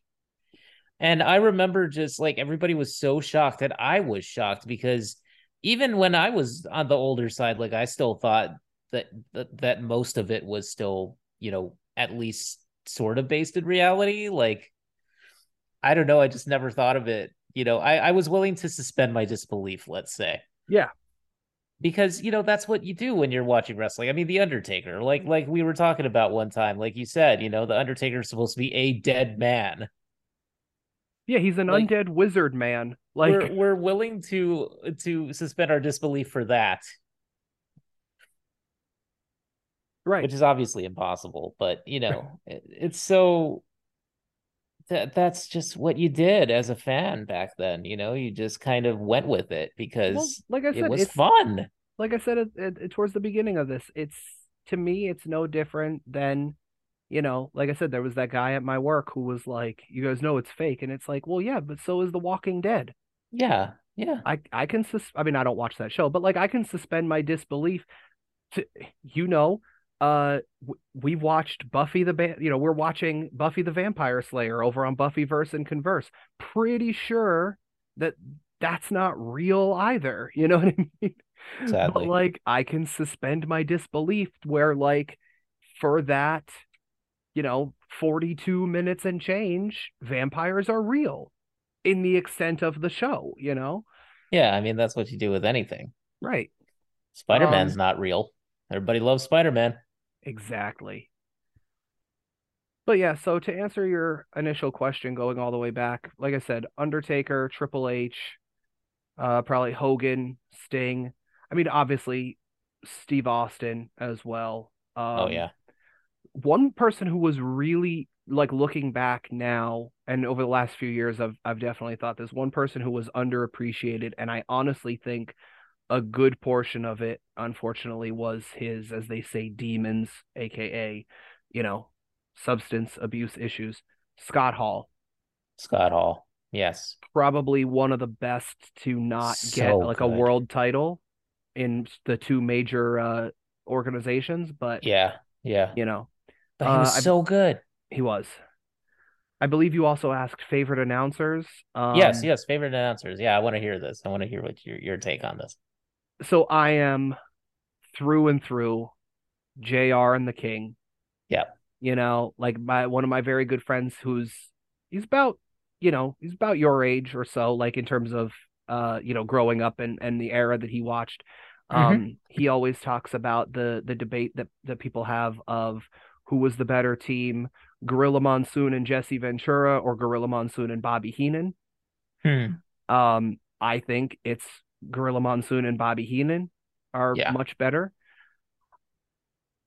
I was just watching a video today where somebody uh, was fan booking um, if you were to take active AEW people and active WWE people, and they put some parameters on it and whatnot. Um, you know, who would you pick? And I said I would love, and the announcers and things were part of it. And I said I would love if Michael Cole and Taz could get back together because I really liked them during the 2000s on SmackDown. Mm-hmm. You know who I, I I'm not gonna lie, I really because well, so let's just throw Bobby Heenan in there by the way, because even in WCW I thought he was great. Oh yeah. Um, Mike Tenay on WCW Mike was really good as well. Yes. Yes. Um, you know who I and, and I'm gonna get a lot of a lot of heat for this. I think you know who I really like as an announcer, oh, Vince McMahon. I do too. I thought Vince was really good. He and and it's I think it's partially because he knows the story better than anybody of what is supposed to be being told.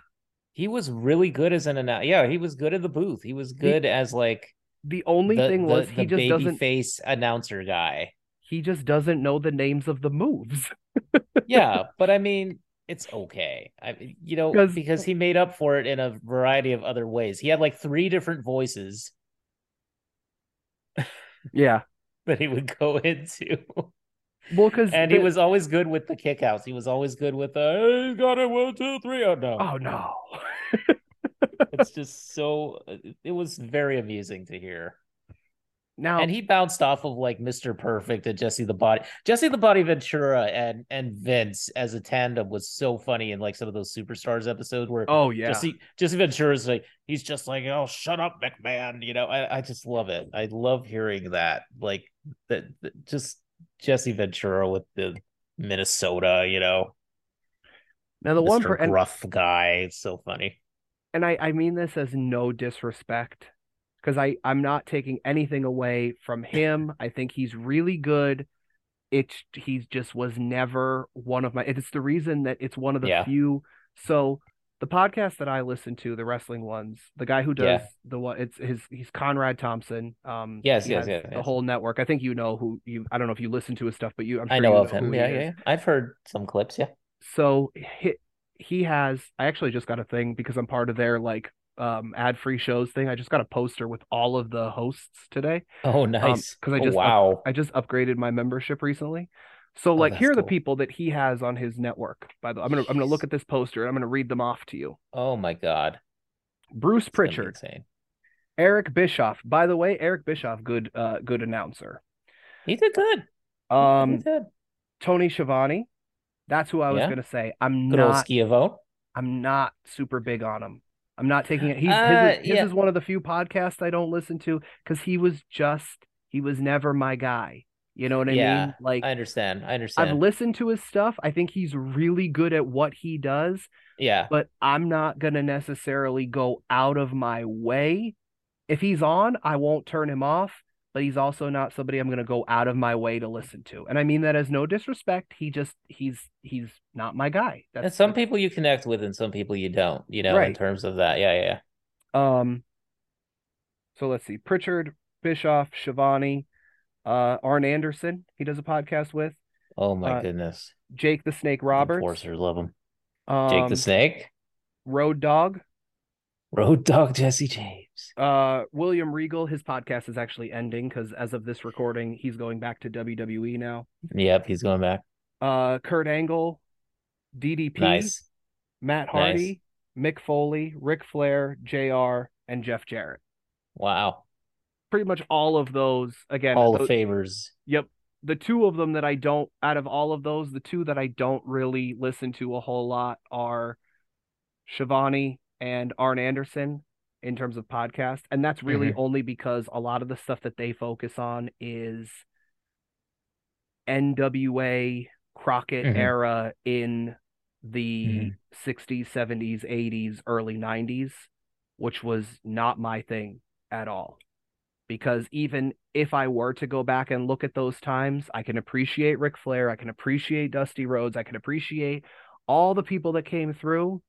But again, as unfortunate as a lot of people may think it is, I like the glitz and glamour of New York and the WWF Mm, because mhm, I'm mhm. more I'm more interested in the entertainment side of sports entertainment.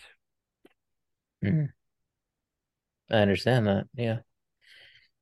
Um. I would love to hear your answer to to your question. For for me, over the years, when I was a kid, I was a big fan of the Ultimate Warrior. Over the years, I I not so much. Um, for me, it would go something like this. It would go like Bret Hart at the top, just because I I I enjoy his matches. I've always enjoyed his matches, and I've always liked the technical aspect of it. Um, and I like that he took a beating every single time he was in the ring, but he would kind of like it was it, he was an underdog, but he was a, a good champion. He took it seriously, and a great technical wrestler and a great pedigree and a great like legacy. And the Hart Foundation is one of my favorite factions of all time. if you ask my Um, if you ask my mother, now my mother is not a big wrestling fan, even though she's pretty much been watching most of her life between, like I said, her father watched it, and then her husband, my father, watched it, and then I Mhm. watched it. So she's kind of like peripherally been watching it for Yeah, most of her yeah, life, but she's yeah. not a big fan. But if you ask her, Bret Hart is her number two favorite. Nice, nice. Number one being uh when and I I didn't mean to not include him on my list. I just in terms of the other people, he's he doesn't rank up there as highly for me, but he is uh, probably one of the goats. Uh, Roddy Piper. Oh, Roddy Piper. Oh yeah. Yes. Legend. Mm-hmm. Um so for me it would be Bret at the top, and then I would definitely echo you with the Undertaker. Um Hogan, just for you know, for my childhood and for the fact that he was very important to it. Like Hogan and Andre the Giant for me, though that's like that era. Um Macho Man, Randy Savage, of course, just because the man was just insane and he cut awesome promos. the cream of the crop. Right. Um, Dusty Rhodes, I have so much appreciation for, even though, like, when I was growing up, I didn't really get to see his matches. I got to see some, but I mainly got to hear him on commentary on the WCW pay per views and stuff. And that was always fun. It was always just a, a, a, so much. He's such an interesting talker. Like, he had so much, you know, like such a great cadence. Um, and and to this day like if i'm having a down night or something i'll just put on his promo his hard times promo and i'll just just like that gives me so much like joy for some reason it's just the hard times daddy Oh It's yeah, just if you're eh, sorry if if so somebody's out there listening to this and you're like a peripheral wrestling fan or you never necessarily watched like anything pre the Attitude Era or and you know what I mean, anything like that. That promo alone, yes. There there are probably three promos that I would say, yeah.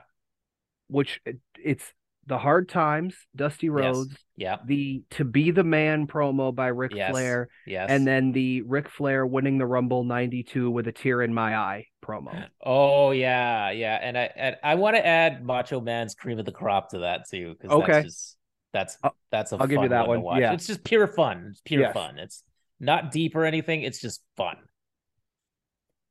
Um yeah uh so so who else? Who who am i missing here?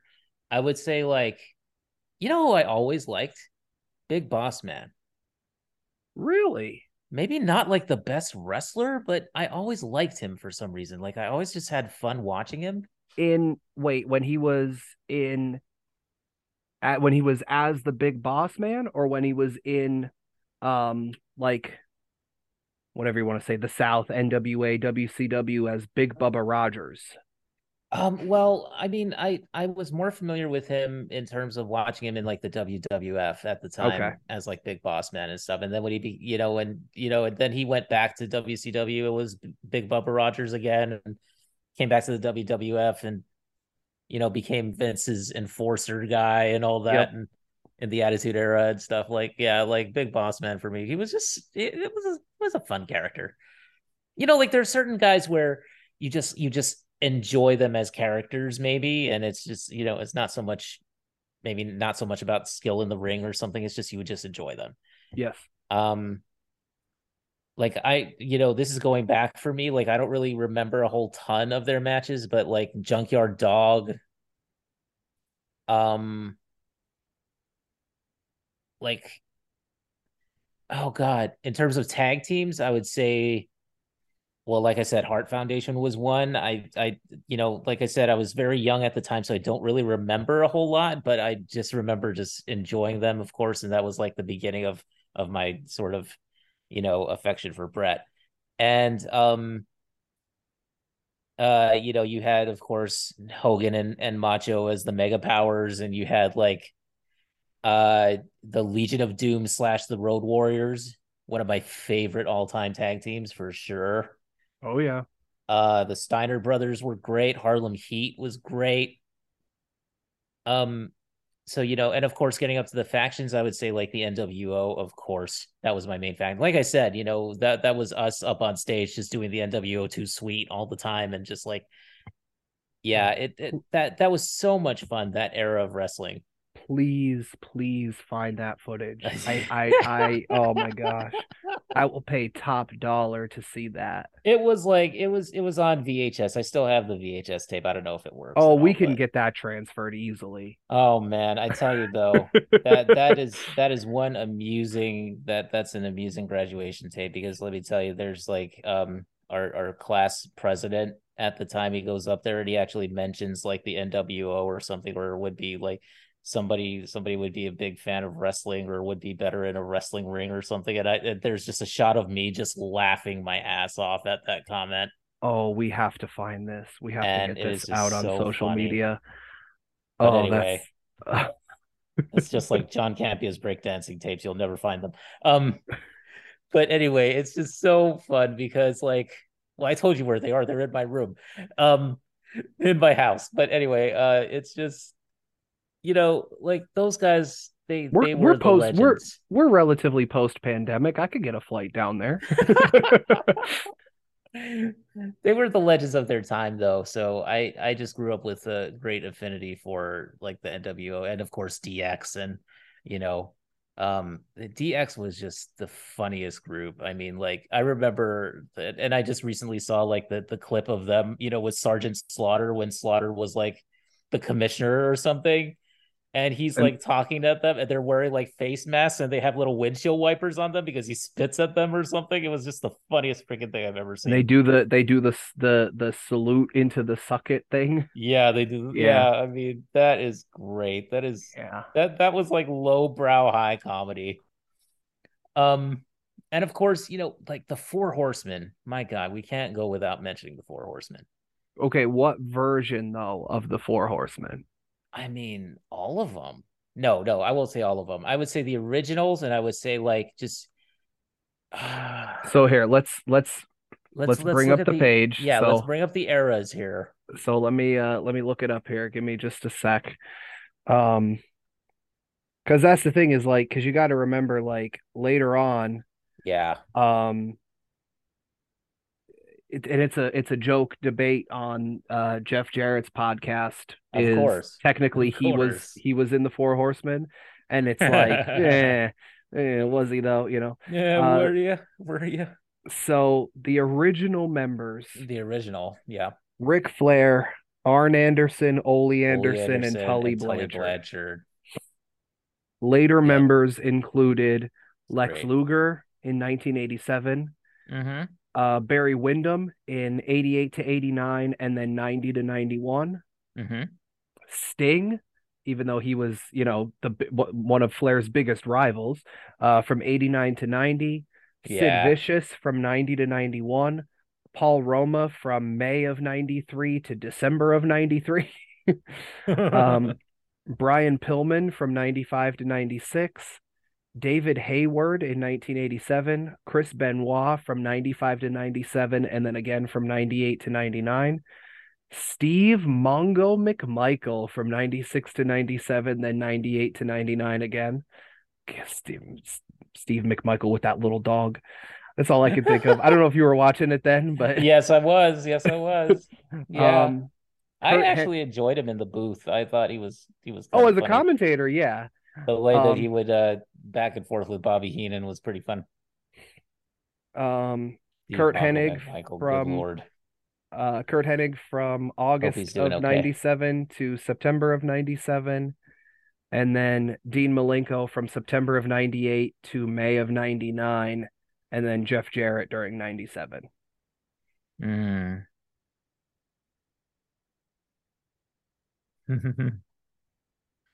So obviously Flair, Arn Anderson, like they were the yeah. yeah, they were the main two. I I I think the originals probably.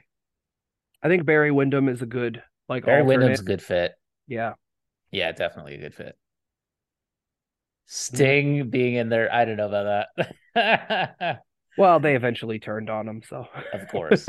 Of course. Um Mongo in there as a member of the Four Horsemen was probably not the best choice. Um, because uh, yeah, but I, I don't want to say anything too bad about him because Mongo's going through some hard times. yeah. I hope he's okay. But I enjoyed him. I, I enjoyed his personality though, for sure. Like I used to enjoy just just watching him in the booth and stuff. So he was yeah. Um God though. I I mean I I have I would have to say the originals for sure. But you know, just as a faction and the fact that they you know that they did evolve over time and stuff and it did kind of go all the way up to the to like the end of the 90s basically I I just I enjoyed the Four Horsemen. It's like the NWO, you know, the NWO as a faction, I just I love it as a faction, but overall, but even though they it, it just went off the rails, you know, towards the end and and uh or towards the middle, I guess you could say, because the end was actually back to the originals, but I mean, what a what a just a disruptive concept and that was the thing, you know, you started cheering on the bad guys for whatever reason. Like the NWO came in, they were the heels. That that's a heel group, and yet for some reason, I always cheered them on. They were like the cool, you know, again, the the transgressive nature of it. They were just the cool guys. They were the guys that we all knew. Well, that's that's the thing with uh I don't want to say with wrestling overall, but it's one of the reasons that ECW became popular. Mm-hmm. Um and it was it was just something that happened in the 90s. Yeah. And it's not exclusive to the 90s because it happened in the 60s and 70s as well. Yeah, it did. Yeah, it but did.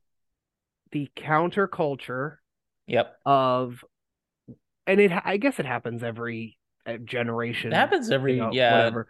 But it Yeah. just it was whoever was cool, whoever was, you know, like suddenly they're not so cool because that and it's going to be it's probably the worst example ever, but it's it is kind of fitting. When you're at a certain age, if your parents like something, it's automatically not cool. Yeah, you you turn If your parent- If your parents like it, it it is not and cannot be cool. You know what I mean? And that's and that's what it is. Is it was cool to be the good guy and the using the Hogan example, the say your prayers and eat your vitamins and whatever. But then as soon as he turned his back on that, you got to tell these people to shut the heck up if you want to if they want to hear what I have to say. That's a good promo, by the way, too. I would throw that That's in a that list. great promo. The, The NWO the promo? NWO promo, Oh. even though he calls them the New World Organization. Yes. um but you know, when he when he says all that and even just Hall and Nash coming in and you know, we're we're outsiders and you know, we're to we're to take this this organization down and whatever. And it was like wow, this is something I haven't seen before. Which actually isn't true because was- invasion angles had been happening for years in wrestling. I mean, true. Yeah, yeah, it's true. But on a they grand- got it from a New Japan thing, I think. Yeah. But Yeah. on a grand scale like that, there hadn't really been anything done like that, you know? And the thing So- was, you thought it really was like Razor Ramon and Diesel coming in and turning on, you know, and and and invading W WCW. Oh yeah, there were lawsuits and everything. Yeah, there were. Yeah. Um but uh I know at one point um just with regards to ECW, Paul Heyman made the statement that like ECW came out at the perfect time Yes. because it was uh Nirvana was coming, you know, was was kind of coming to the forefront and whatever and and grunge was, you know what I mean, Yep. becoming like the and and the kind of counterculture of that was becoming the thing. And that was around that same time, you know, 94, 95, 96, and then 96 of course is the birth of the NWO and then into probably early 97 is the birth of DX. And like I said, ECW was around already at that point, and it was it was cool to be bad, sort of deal. It was. That was that was the thing at the time, yeah. And And even you can even see that in Stone Cold too, in the way that he's just like, you know, he's he's just flipping the bird to everybody and just like turning on his boss, you know, essentially like he's telling his boss to basically go shove it. well, who? Well, yeah, because everybody wanted that, you that's know. that's the thing is everyone wanted to live vicariously through every every as the old phrase goes every tom dick and harry who went to their you know nine to five jobs and worked you know in a little cubicle or whatever Mhm. and all they wanted was to flip off their boss and give him a stunner you know yes, yes, exactly. so so but stone cold could do it he was a lot you know he i i can't do it but he can and look he drinks beer just like me yeah, know? very blue collar kind of, you know. And Ah, you know man, whereas like great. hogan and them like they and nash i think has described it this way they were like the nwo were west coast hip hop at the time Yeah. I don't know, I don't know if you're a hip hop guy or not. Not not But- too much, but yeah, I understand the reference though. Yeah, because for those who who don't know, you got, I mean, so hip hop arguably, maybe it's not an argument, but arguably we'll say originated in New York in the like mid 80s or so. And then it grew, and you had, uh, you know, your Run DMCs, and then they crossed over with rock and roll and whatnot. And then over on the West Coast at a certain point, you had kind of the more hardcore people. Ice T moved over there. Uh, he's originally from uh, either New York or New Jersey, but he moved over there, became big over there. And then here on the East Coast, even though Pennsylvania isn't, but it is, um, they would they were still doing more uh kind of like laid back sort of things with with hip hop and whatnot and not necessarily like lovey dovey and they but they also weren't doing like I said a hip hop a hippie a hippie said you know like they weren't doing like that like uh you know whatever yes, yes, yes. they were there there was more lyricism to it but then you had groups like NWA you know sh- coming straight out of Compton and and all that and and F the police and you know then Mhm. that gave birth to to uh that was Ruthless Records and that gave the, that gave way to Death Row Records and uh Snoop Dogg and and the Dog Pound and then you had a big thing of the East Coast which was Bad Boy Records uh well at the time he was Puff Daddy and Notorious B.I.G. and you had the West Coast of Dr. Dre, Suge Knight, Snoop Dogg, and Tupac. And if you Hmm. even if you're not a hip hop person, I'm sure you know Yeah. about Tupac and Biggie and not only their Yeah. feud, but what eventually happened with them. Yeah. Um and but that was that was the thing was like the East Coast in a certain to a certain extent tried playing catch up with the West Coast saying Mhm. we're not to take not to use the the line from ECW, but we're hardcore. You know, we Mhm. talk about real things. We talk about, you know, like I said, F the police and running, Mhm. you know, running drugs and whatever. Whereas on the East Coast, they were more talking about like they might say that they were doing that stuff because in New York, but it was a lot of times it was, hey girl, let's party, which is Yeah. fine, but Yeah. that's not what everybody wanted to hear. And then they tried becoming Yeah. more edgy, you Yeah. know, Yeah. and whatever. and so that's what the NWO was was Yeah. they were they were kind of they were hardcore West Coast hip hop where they were Mm-hmm. being edgy and then everybody else including to a certain extent the WWF had to play catch up. Every single the ending of every single Monday Nitro was just the NWO standing in the ring, standing over their victims, and just people throwing trash at them in the ring. what a time.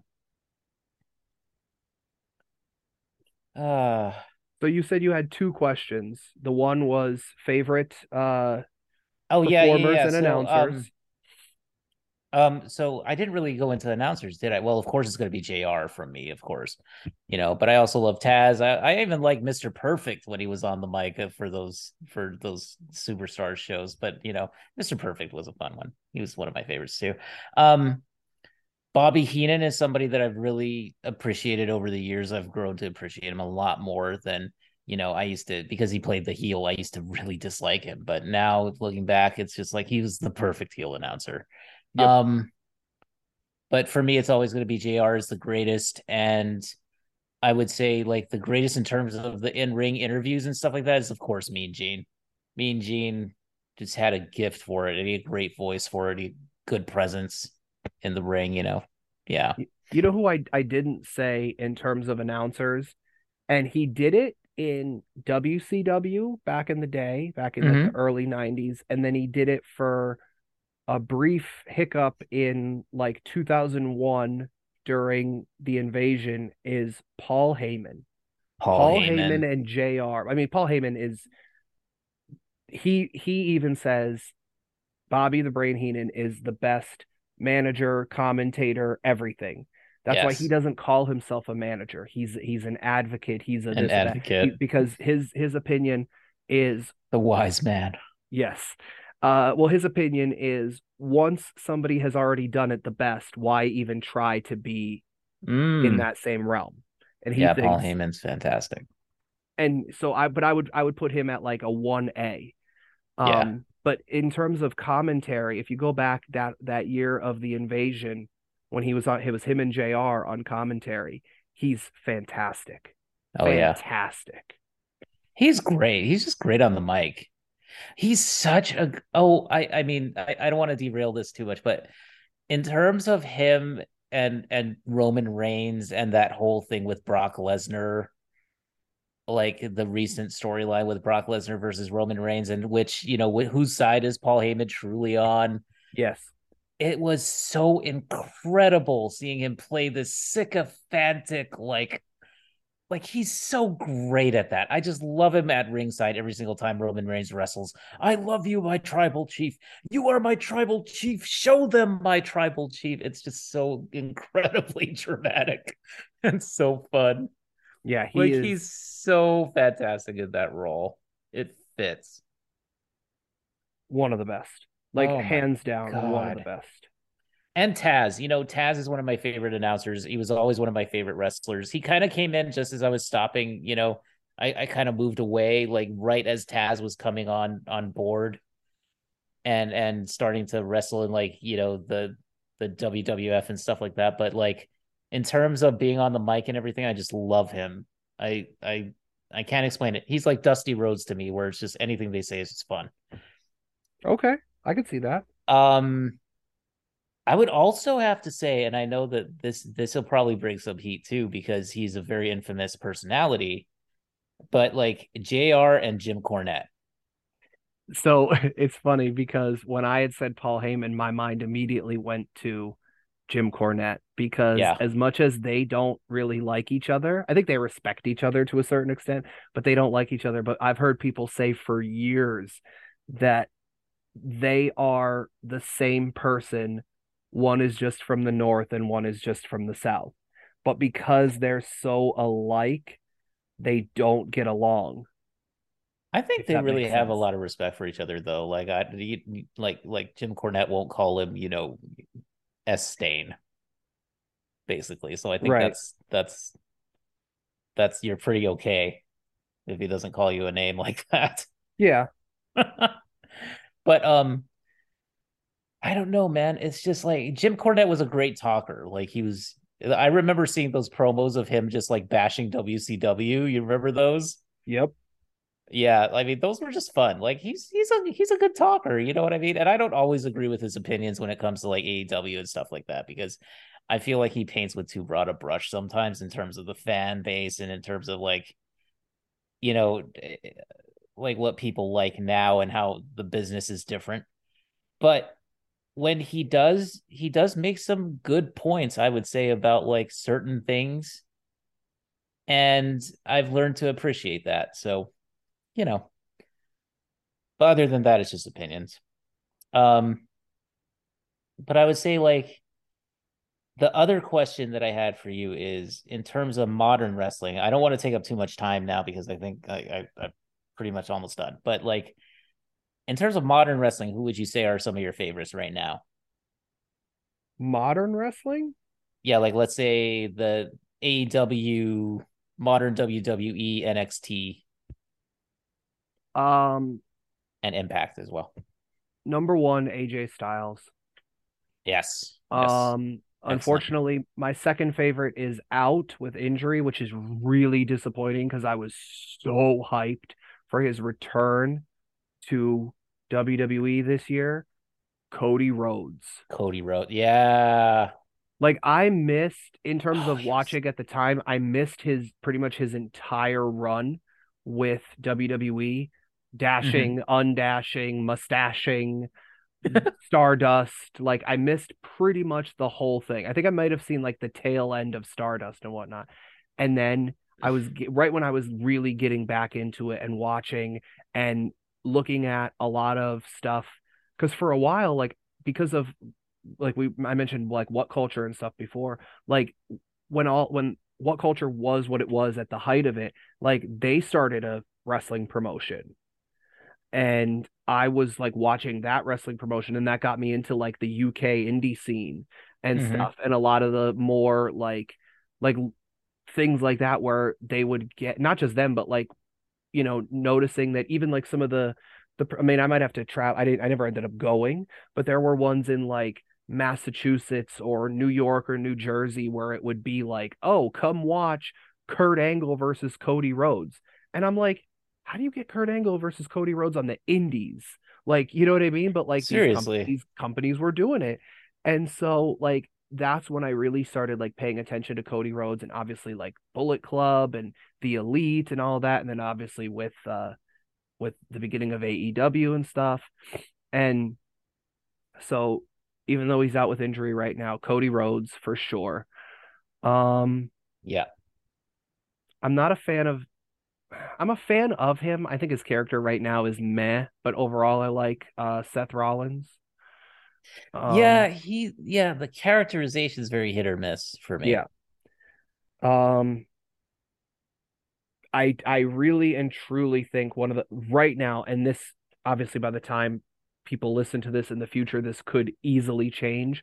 But right now, the bloodline storyline with Sami Yes. Zayn is probably the best thing going in all of wrestling. I, I gotta say the bloodline storyline has been the best thing for the past like maybe three years. Well, I just mean the whole, you know, feeling Usi, you know, and Sami Uso thing. That's funny. That's probably one of the best things going right now. So pretty much the bloodline right now. Um I, I gotta tell you that that match between like Roman Reigns and was it Jey Uso?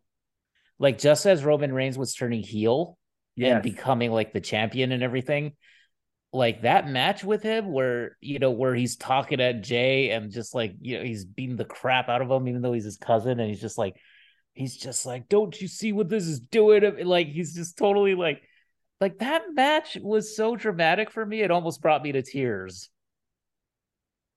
yeah, I was whole literally sitting there just being captivated by this. the whole th- like when people finally started to accept Roman, Yeah, it really turned everything around in a really good It- way. it did. And his matches are great. Like he he does very old school. Like it's it's kind of what I look for in, Yeah. in my wrestling matches. Um so yeah, he's been doing great. so you had mentioned earlier uh Natty Neidhart.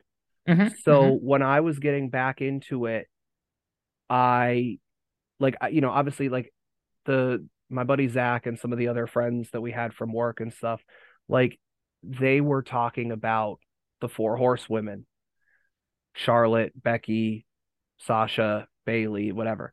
They're Mhm. great. The four of them are fantastic. I'm not taking anything away from them. Actually, I would probably say Charlotte grew to be my favorite female performer. Mhm, mhm. Um, but Natty was probably one of the reasons that I started getting back into it because I was like, damn, like this, and it's gonna sound really bad, but it is how it was portrayed at the time. I'm not, and I'm not taking anything away from Trish Stratus or Lita or whatever. Women's wrestling was never like that, no, you know, it was different. It was very different. and I mean, you had your few. You had Ivory, who was, you know, a wrestler, you know, but It's she gone. really- It's gone through its own evolution too over time. but like some like like I said, you would have like Ivory, but she didn't have anybody to Mhm. go against. Yeah, You know yeah, what I mean? Yeah, yeah. But Exactly. now, like Natty, probably one of the best, not even just female wrestlers, but probably one of the best wrestlers in all of WWE, Yeah, like male or female or whatever. She's probably one of the best. Charlotte definitely up there, even though she's out right now. Um, trying to think on the AEW side because I I named several obviously WWE people on the AEW side. Uh, JB Hater. yeah, I like. I mean, I like Britt Baker a lot. I Um, like Britt. I love I Brett. I saw so fun. this year. I was um, I was blessed to be able to go to two AEW shows. Nice. Um, and uh, I got to see one of them was uh, I got to see a what I don't know if they, they what they called. It. I think it was just they just called it a death match between um Lance Archer and Jon Moxley. It oh, was wow. great. It was just for it was just for a dynamite, you know, just a regular Wednesday night thing. But yeah. it was it was great. Um oh, obviously on the AEW side. MJF. MJF. Um what what a guy. I I uh, I, I, I, I love MJF. Yeah. Um still doing his thing, Chris Jericho after Still all these years. It. There's there's a reason that he has stuck around all these he just, years. He, did you see last week he just got beat by a jobber guy? Yes. Hilarious. But to me, I mean, that... last week, I say last week, a couple of days, a couple of nights ago. But like to me, that's like I'm okay. And I'm again, okay with that. It's it's me taking a step back because as much as yes, yes, it is. Uh, yeah. you know, like I get into this guy versus that guy and wins and losses and whatever. At this point in his career, that's what he should be doing. Not yeah. all the time. He still needs to rem- but but if Jericho wasn't Jericho, then that guy beating him would have meant nothing. It's the same thing as like Scott Hall putting over, you know, Sean Waltman or the one two three kid at the time as he was known. Yeah. Yeah. Like you have to and it's the thing that I hear on the wrestling podcast that I listen to all the time or whatever. It's not about who goes over, it's about who gets over. Yeah. That's, that's number 1 because if you can't lose and still be over, that's a problem that you need to take a look at.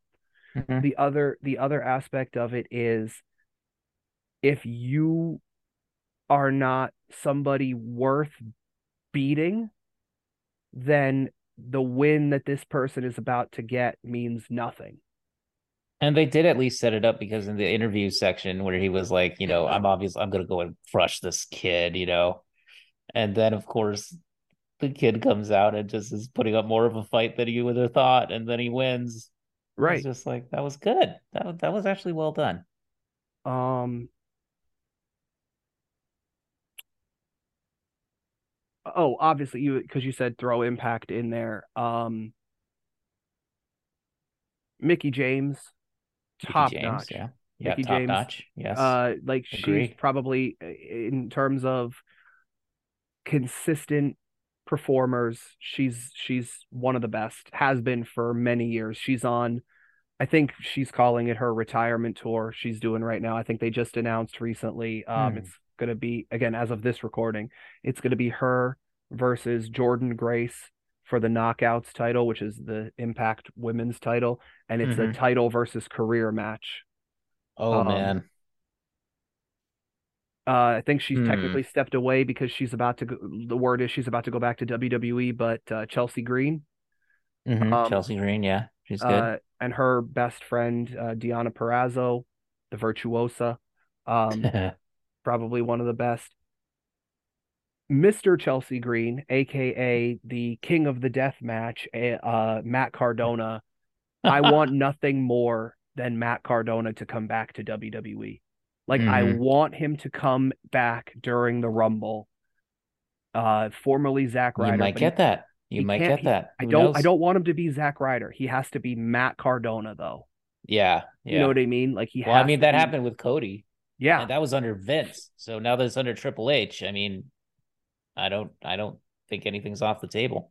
I, I think if you look at Cardona as the Zack Ryder, and I because it's funny because the, there's the guy that I the one guy that I work with who's also into wrestling. I keep talking about Cardona, and he's like, "You talk about him a lot." He's like, "Dude, Zack Ryder was nothing." I go, "Yeah." I go, "But think about Zack Ryder," and then I showed him a picture of Cardona now, mm-hmm. dark hair, like way more jacked, like yeah, you know, so like, he's different. I was like, this is what he looks like. I said, and I could show you some matches. He's like, it doesn't even look like the same guy. I said, I know.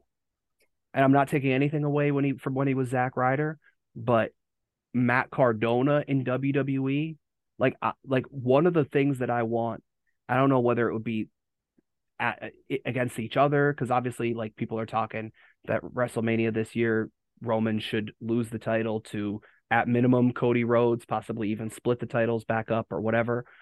But um I would love Cardona versus Cody Rhodes at a WrestleMania. I think that would be I think that would be a really good WrestleMania match for sure. Yeah. You know, it doesn't even have to. It, it, it could be for any. It could be for a uh, the Intercontinental, the United States, the World Title. It could be a stip. You know, it could be like a like a gimmick match, I mean, like that, a like a hardcore match or whatever. Doesn't matter. Just the two of them on that grand stage. Oh my gosh, take my money now. You know. That's kind of what I was thinking they were heading towards because of the way that Cody came back and you know that promo that he cut where he mentioned Dusty and I the, one that got that away. Yeah, yeah, they're definitely going for it. That was a great promo too. Yeah. Um, I honestly think that that's where they're headed. You know, like if there's anybody that Roman should lose the title to, maybe not just yet, but soon because he's had a long reign. Probably would be Cody. And I and I would be perfectly okay with that. Me too.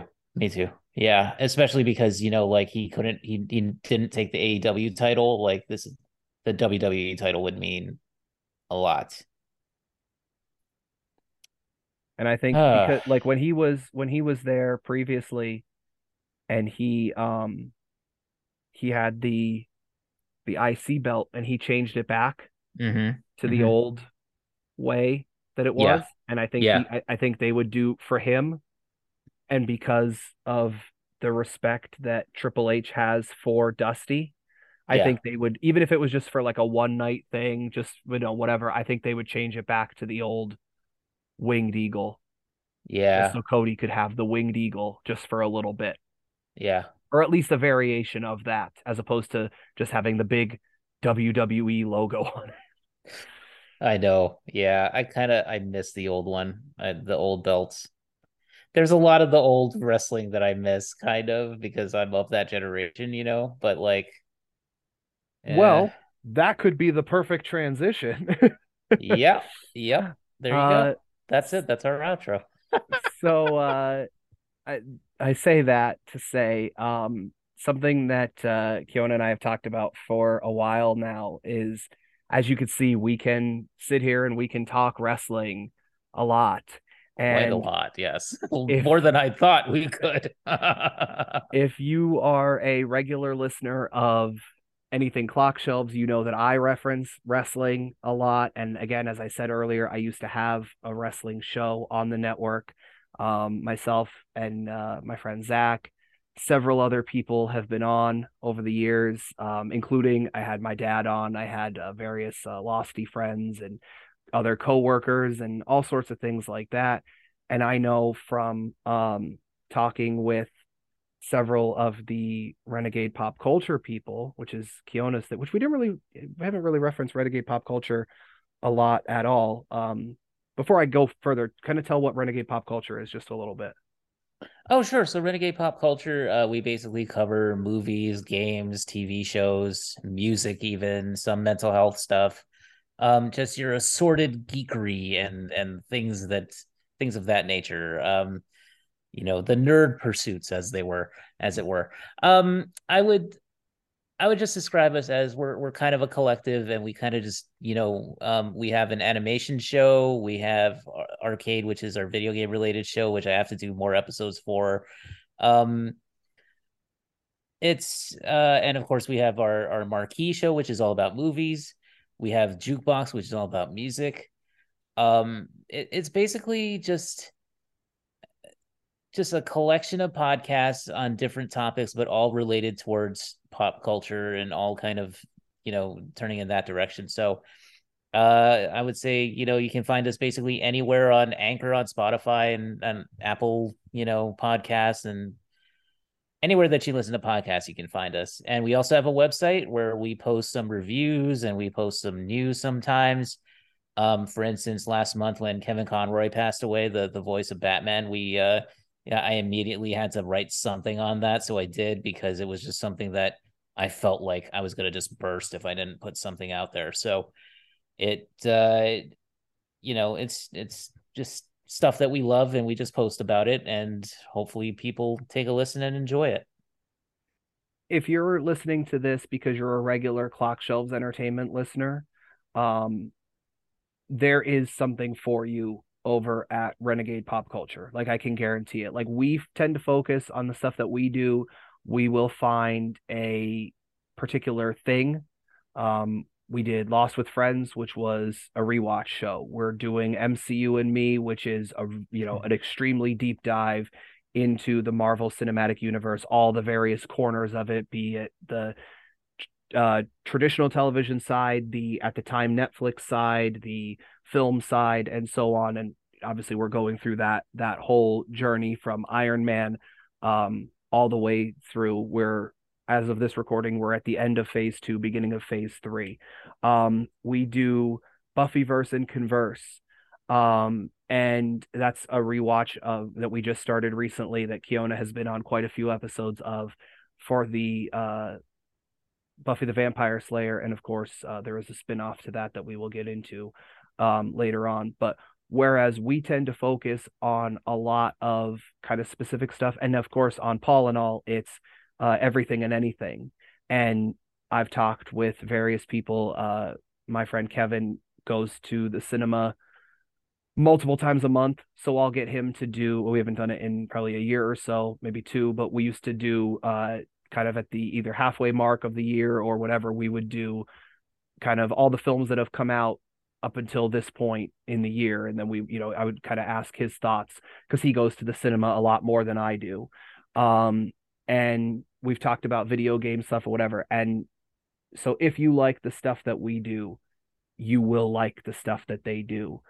And that being the case, and knowing that Keona and I have been uh, friendly for quite a few years, and um, he helps with my stuff, and I've gotten to talk with uh, a few of the people over on the Renegade pop culture side mm-hmm. um, mm-hmm. about a variety of different things.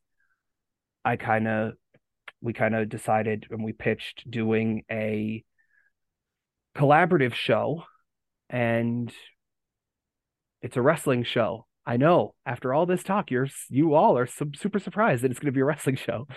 Um, but uh, yes, uh, it's it's called Raw R A A W, uh, reflecting and analyzing wrestling, and um, it might change. So the the funny thing is the original idea, and I think you and I have talked about this, Keona. The original idea mm-hmm. for Wrestling Renegades was, I said, oh, we should we should pick a show I pick one, Zach picked one, whatever, and we would do like commentary over it and like watch along the event and yeah, sync up with us and and whatever.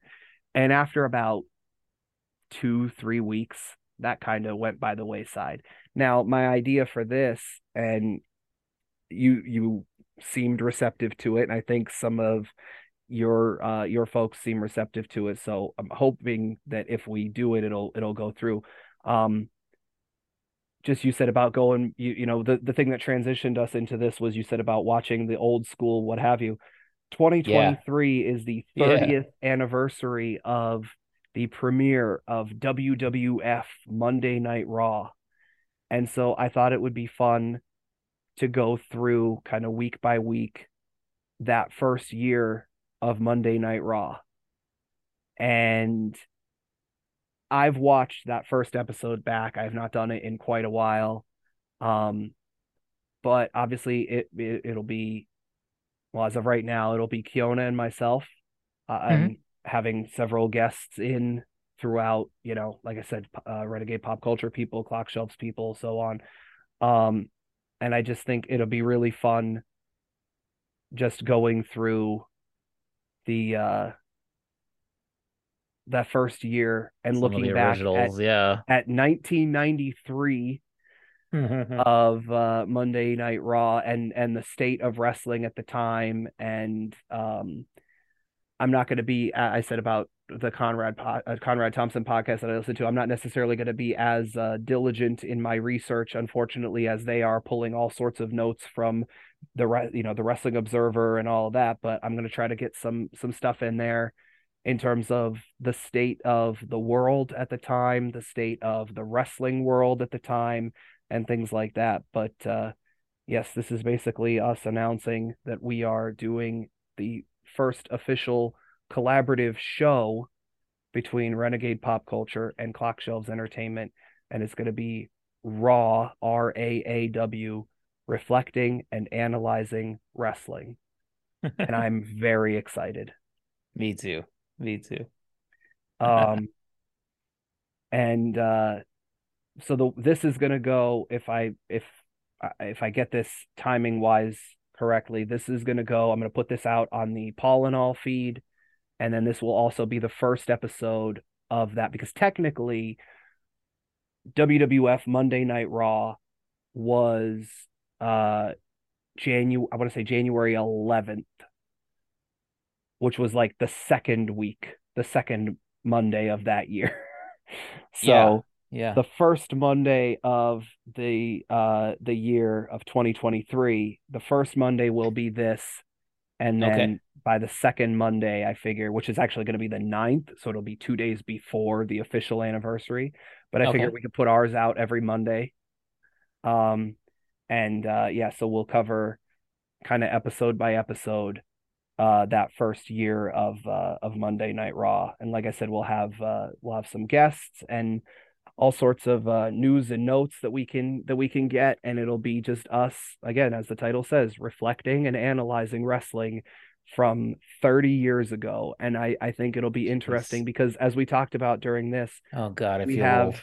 we have uh varying perspectives on what we like what we don't like what our quote unquote our era was in terms of you know Mhm. watching and and even we kind of talked about the the difference of how Monday Night Raw changed sort of the business strategy of the WWF and then even WCW a few years later when they launched Monday Nitro. Um, and I just think it'll be interesting to sort of talk about all of that stuff within the context of that first year of Monday Night Raw, the first episode, um, which you said uh, was uh, the uh, I think you talked about it. I don't. We we talked so much. Uh, a little. We talked a little before we started recording, but um, that first episode has um, Bobby Heenan.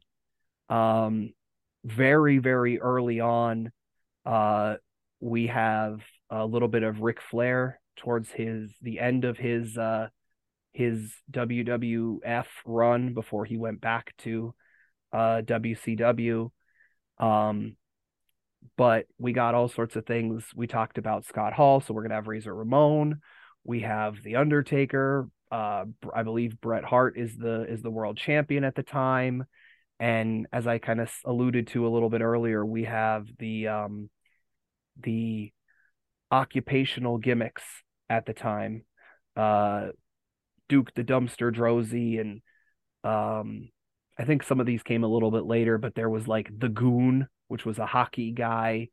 Um, and it's it's not it is a little bit of a transitional period because uh 93 did have Hulk Hogan, so he wasn't officially gone from the company, but the early Raw, he wasn't there quite. He still wasn't there full time.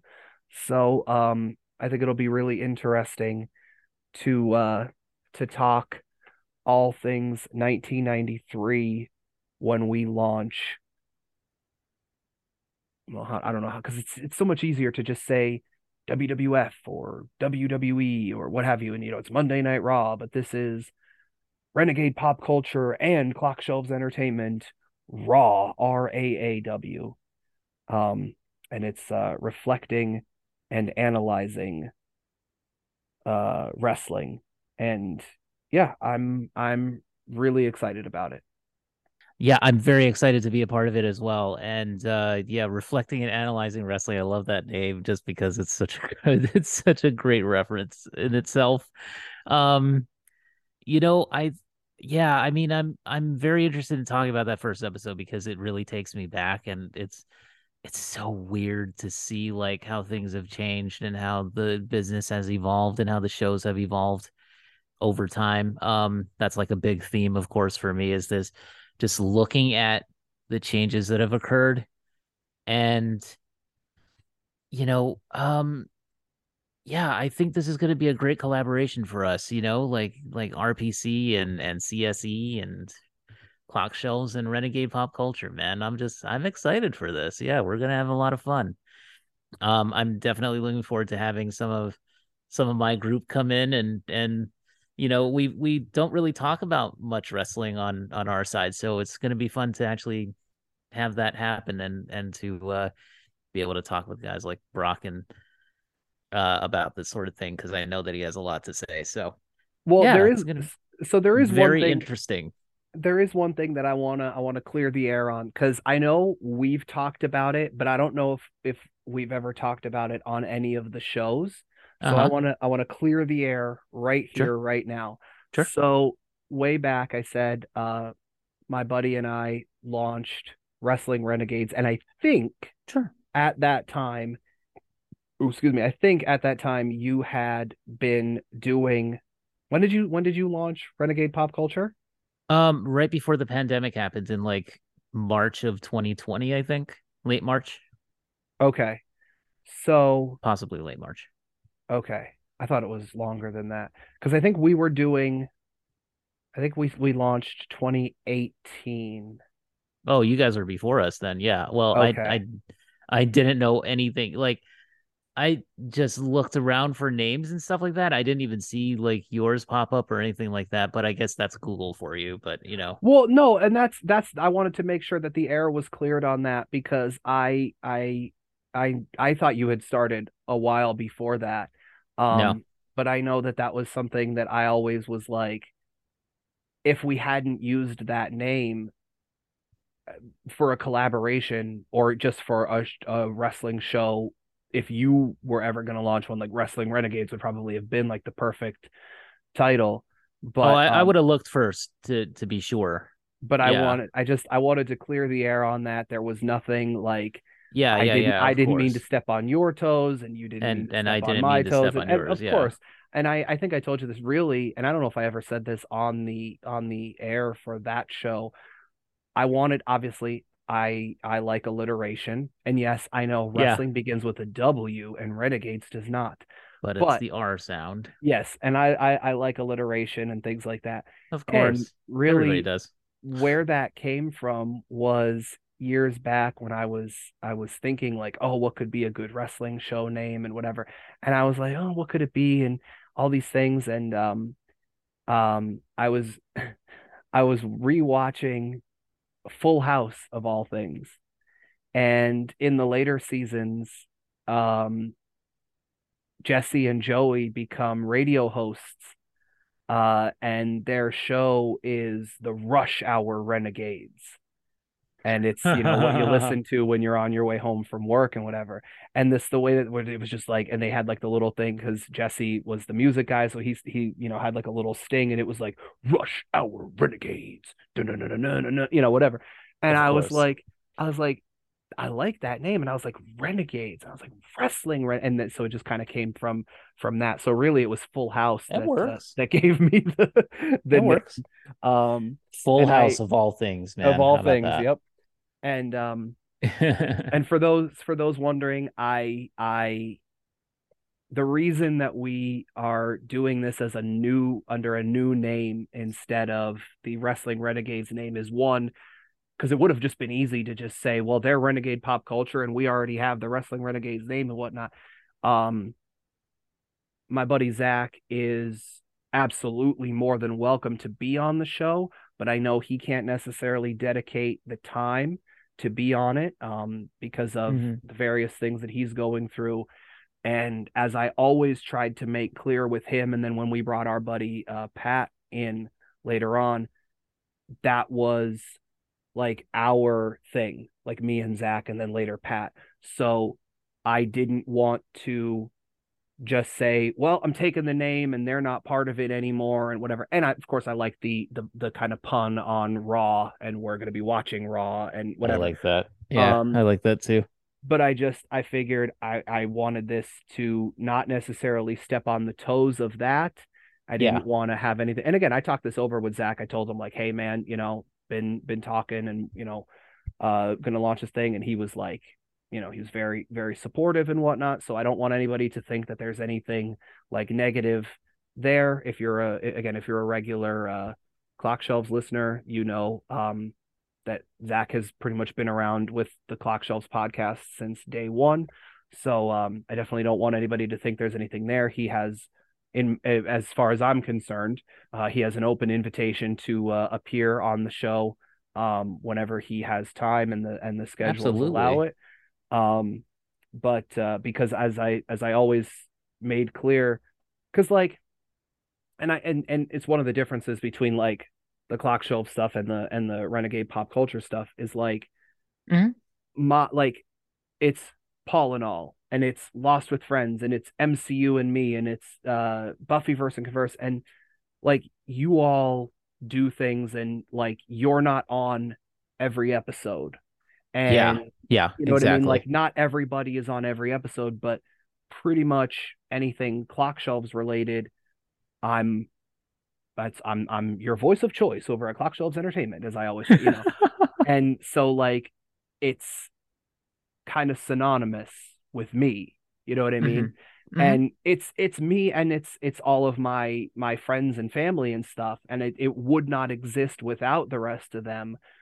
But when it came to the Wrestling Renegades show, like I had said, like I didn't make any decisions without consulting Zach. You know what I mean? Mm-hmm. Like it was, I was like, hey man, uh, like at the one point, uh, the way that I got uh, our friend Kevin to be on the show was I was like, hey, he was at, I think it was, I don't remember if it was a WrestleMania or whatnot, but I was like, hey man, he was at the show. Would you want to have him on? And he was like, yeah unfortunately the schedules didn't work out so like it was just kevin and i talking at the end of one of the episodes i believe and then the next time like they started talking and you know like whatever and granted i was on only because i'm also the producer and the engineer of the show so like i take care mm. of the mm-hmm. recording and whatnot yeah you literally so, do everything yeah so um or almost everything i mean i understand so i mean and that's not to say that that zach and pat couldn't have done the show because like Pat is uh, a streamer on Twitch, so he absolutely knows how to do all of that nice. and whatever. Yeah, but yeah. um, it was just you know one week it might be me and Pat, one week it might be me and Zach or what. And but then if we ever had a guest, it was me, one of them, and the guest. You know what I mean? And so that was that was the thing. I tried to make it where it was me and Zach, and again later Pat, and it was all of us doing things together. What's the direction of the show? Let's figure it out together. Let's decide. No, you know, let's decide on this, that, and the third together. Because as much as the other things were me and everybody appears on them, this was us sort of deal. And obviously, I feel like this is going to be the same thing where it's going to be like you and me and you know like making decisions together and then obviously the collaborative effort between your folks and my folks and and whatever. Sure. but I, like i said that's i just wanted to make sure that that air was cleared for any uh any listeners out there that this is not uh cutting out zach or pat sort of thing. This is yeah. a different thing. This is a oh, new absolutely. thing and absolutely you know I, and it's uh, not my intent either of course. Oh no no. And i wasn't trying to paint it like that at all um but i just i wanted to make that you know like i said as far as i'm yeah. concerned they have they they both have uh, open invitations to be on the show but this is its own thing like a separate thing you know yeah. what i mean so that's yeah. why we're not using the name that's why you know what i mean? Like it's it's not even though again it would have been super easy uh, and would have made a whole lot more almost sense. would have been too easy you know? Like um, which is why we couldn't do it because it would have been too easy. There we go. Exactly. Um but no but like I said, that was that was my thing with them and now this is our thing you know? The clock shelves thing and the renegade pop culture thing is raw, reflecting and analyzing wrestling. And I am super excited. Me too. Me too. All right. So um we talked about um renegade pop culture before, but remind everybody now uh where they can find all things renegade pop culture and anything regarding you specifically. Well, it's super easy. It's renegadepopculture.com. Also on Twitter at Ren Pop Culture, Ren Not Stimpy Uh, you can also find me on Twitter at Keona Tang. That's K E O N A T A N G. And um, I'm also on Twitch and hopefully going to start streaming on there. That's twitch.tv slash neoplasmic. Um, and I also help out one of my one of my best friends uh, on her stream as well. So um, you can find it on my Twitch when you go there. You'll find her channel because I have it on suggested channels. So give her give her uh, a plug. Give her a plug if you want. Go all right, all right. It's it's twitch.tv slash some bish named red. Some bish named red. Spell uh, that. That's that's like S O M E B I S H N A M E D R E D. Okay. Yeah. Um, of course, all things that's, clock that's shelves. of course, all things clock shelves, clockshelves.com. Uh, Facebook, Twitter, and Instagram is at clock shelves. Um, trying to get back into the swing of things over at Content Club, which is where you can get uh, early and uninterrupted versions of Soon, Raw, and uh, Buffyverse and Converse, uh, Paul and all. Uh, if we, we're going to be doing some more bonus Lost with Friends, uh, MCU and me, and uh, more stuff coming soon. Um, I personally am on Twitter and Instagram at JPGRB. And yeah, I think that's everything that we gotta that we gotta plug. Um, so we so. went over our wrestling histories quite in depth. We talked about the launch of the new show. We shouted out all the stuff that we needed to shout out. Can you think of anything else before we get out of here, Keona? I think we're good. All right. So, uh, new show coming soon. Check out the stuff that we're already doing. Um, and since this is technically going to be a Paul and all before it is the first episode of Raw, I'm going to end it the same way I end the Paul and all episodes by saying, He is Keona, I am Paul, and that is all.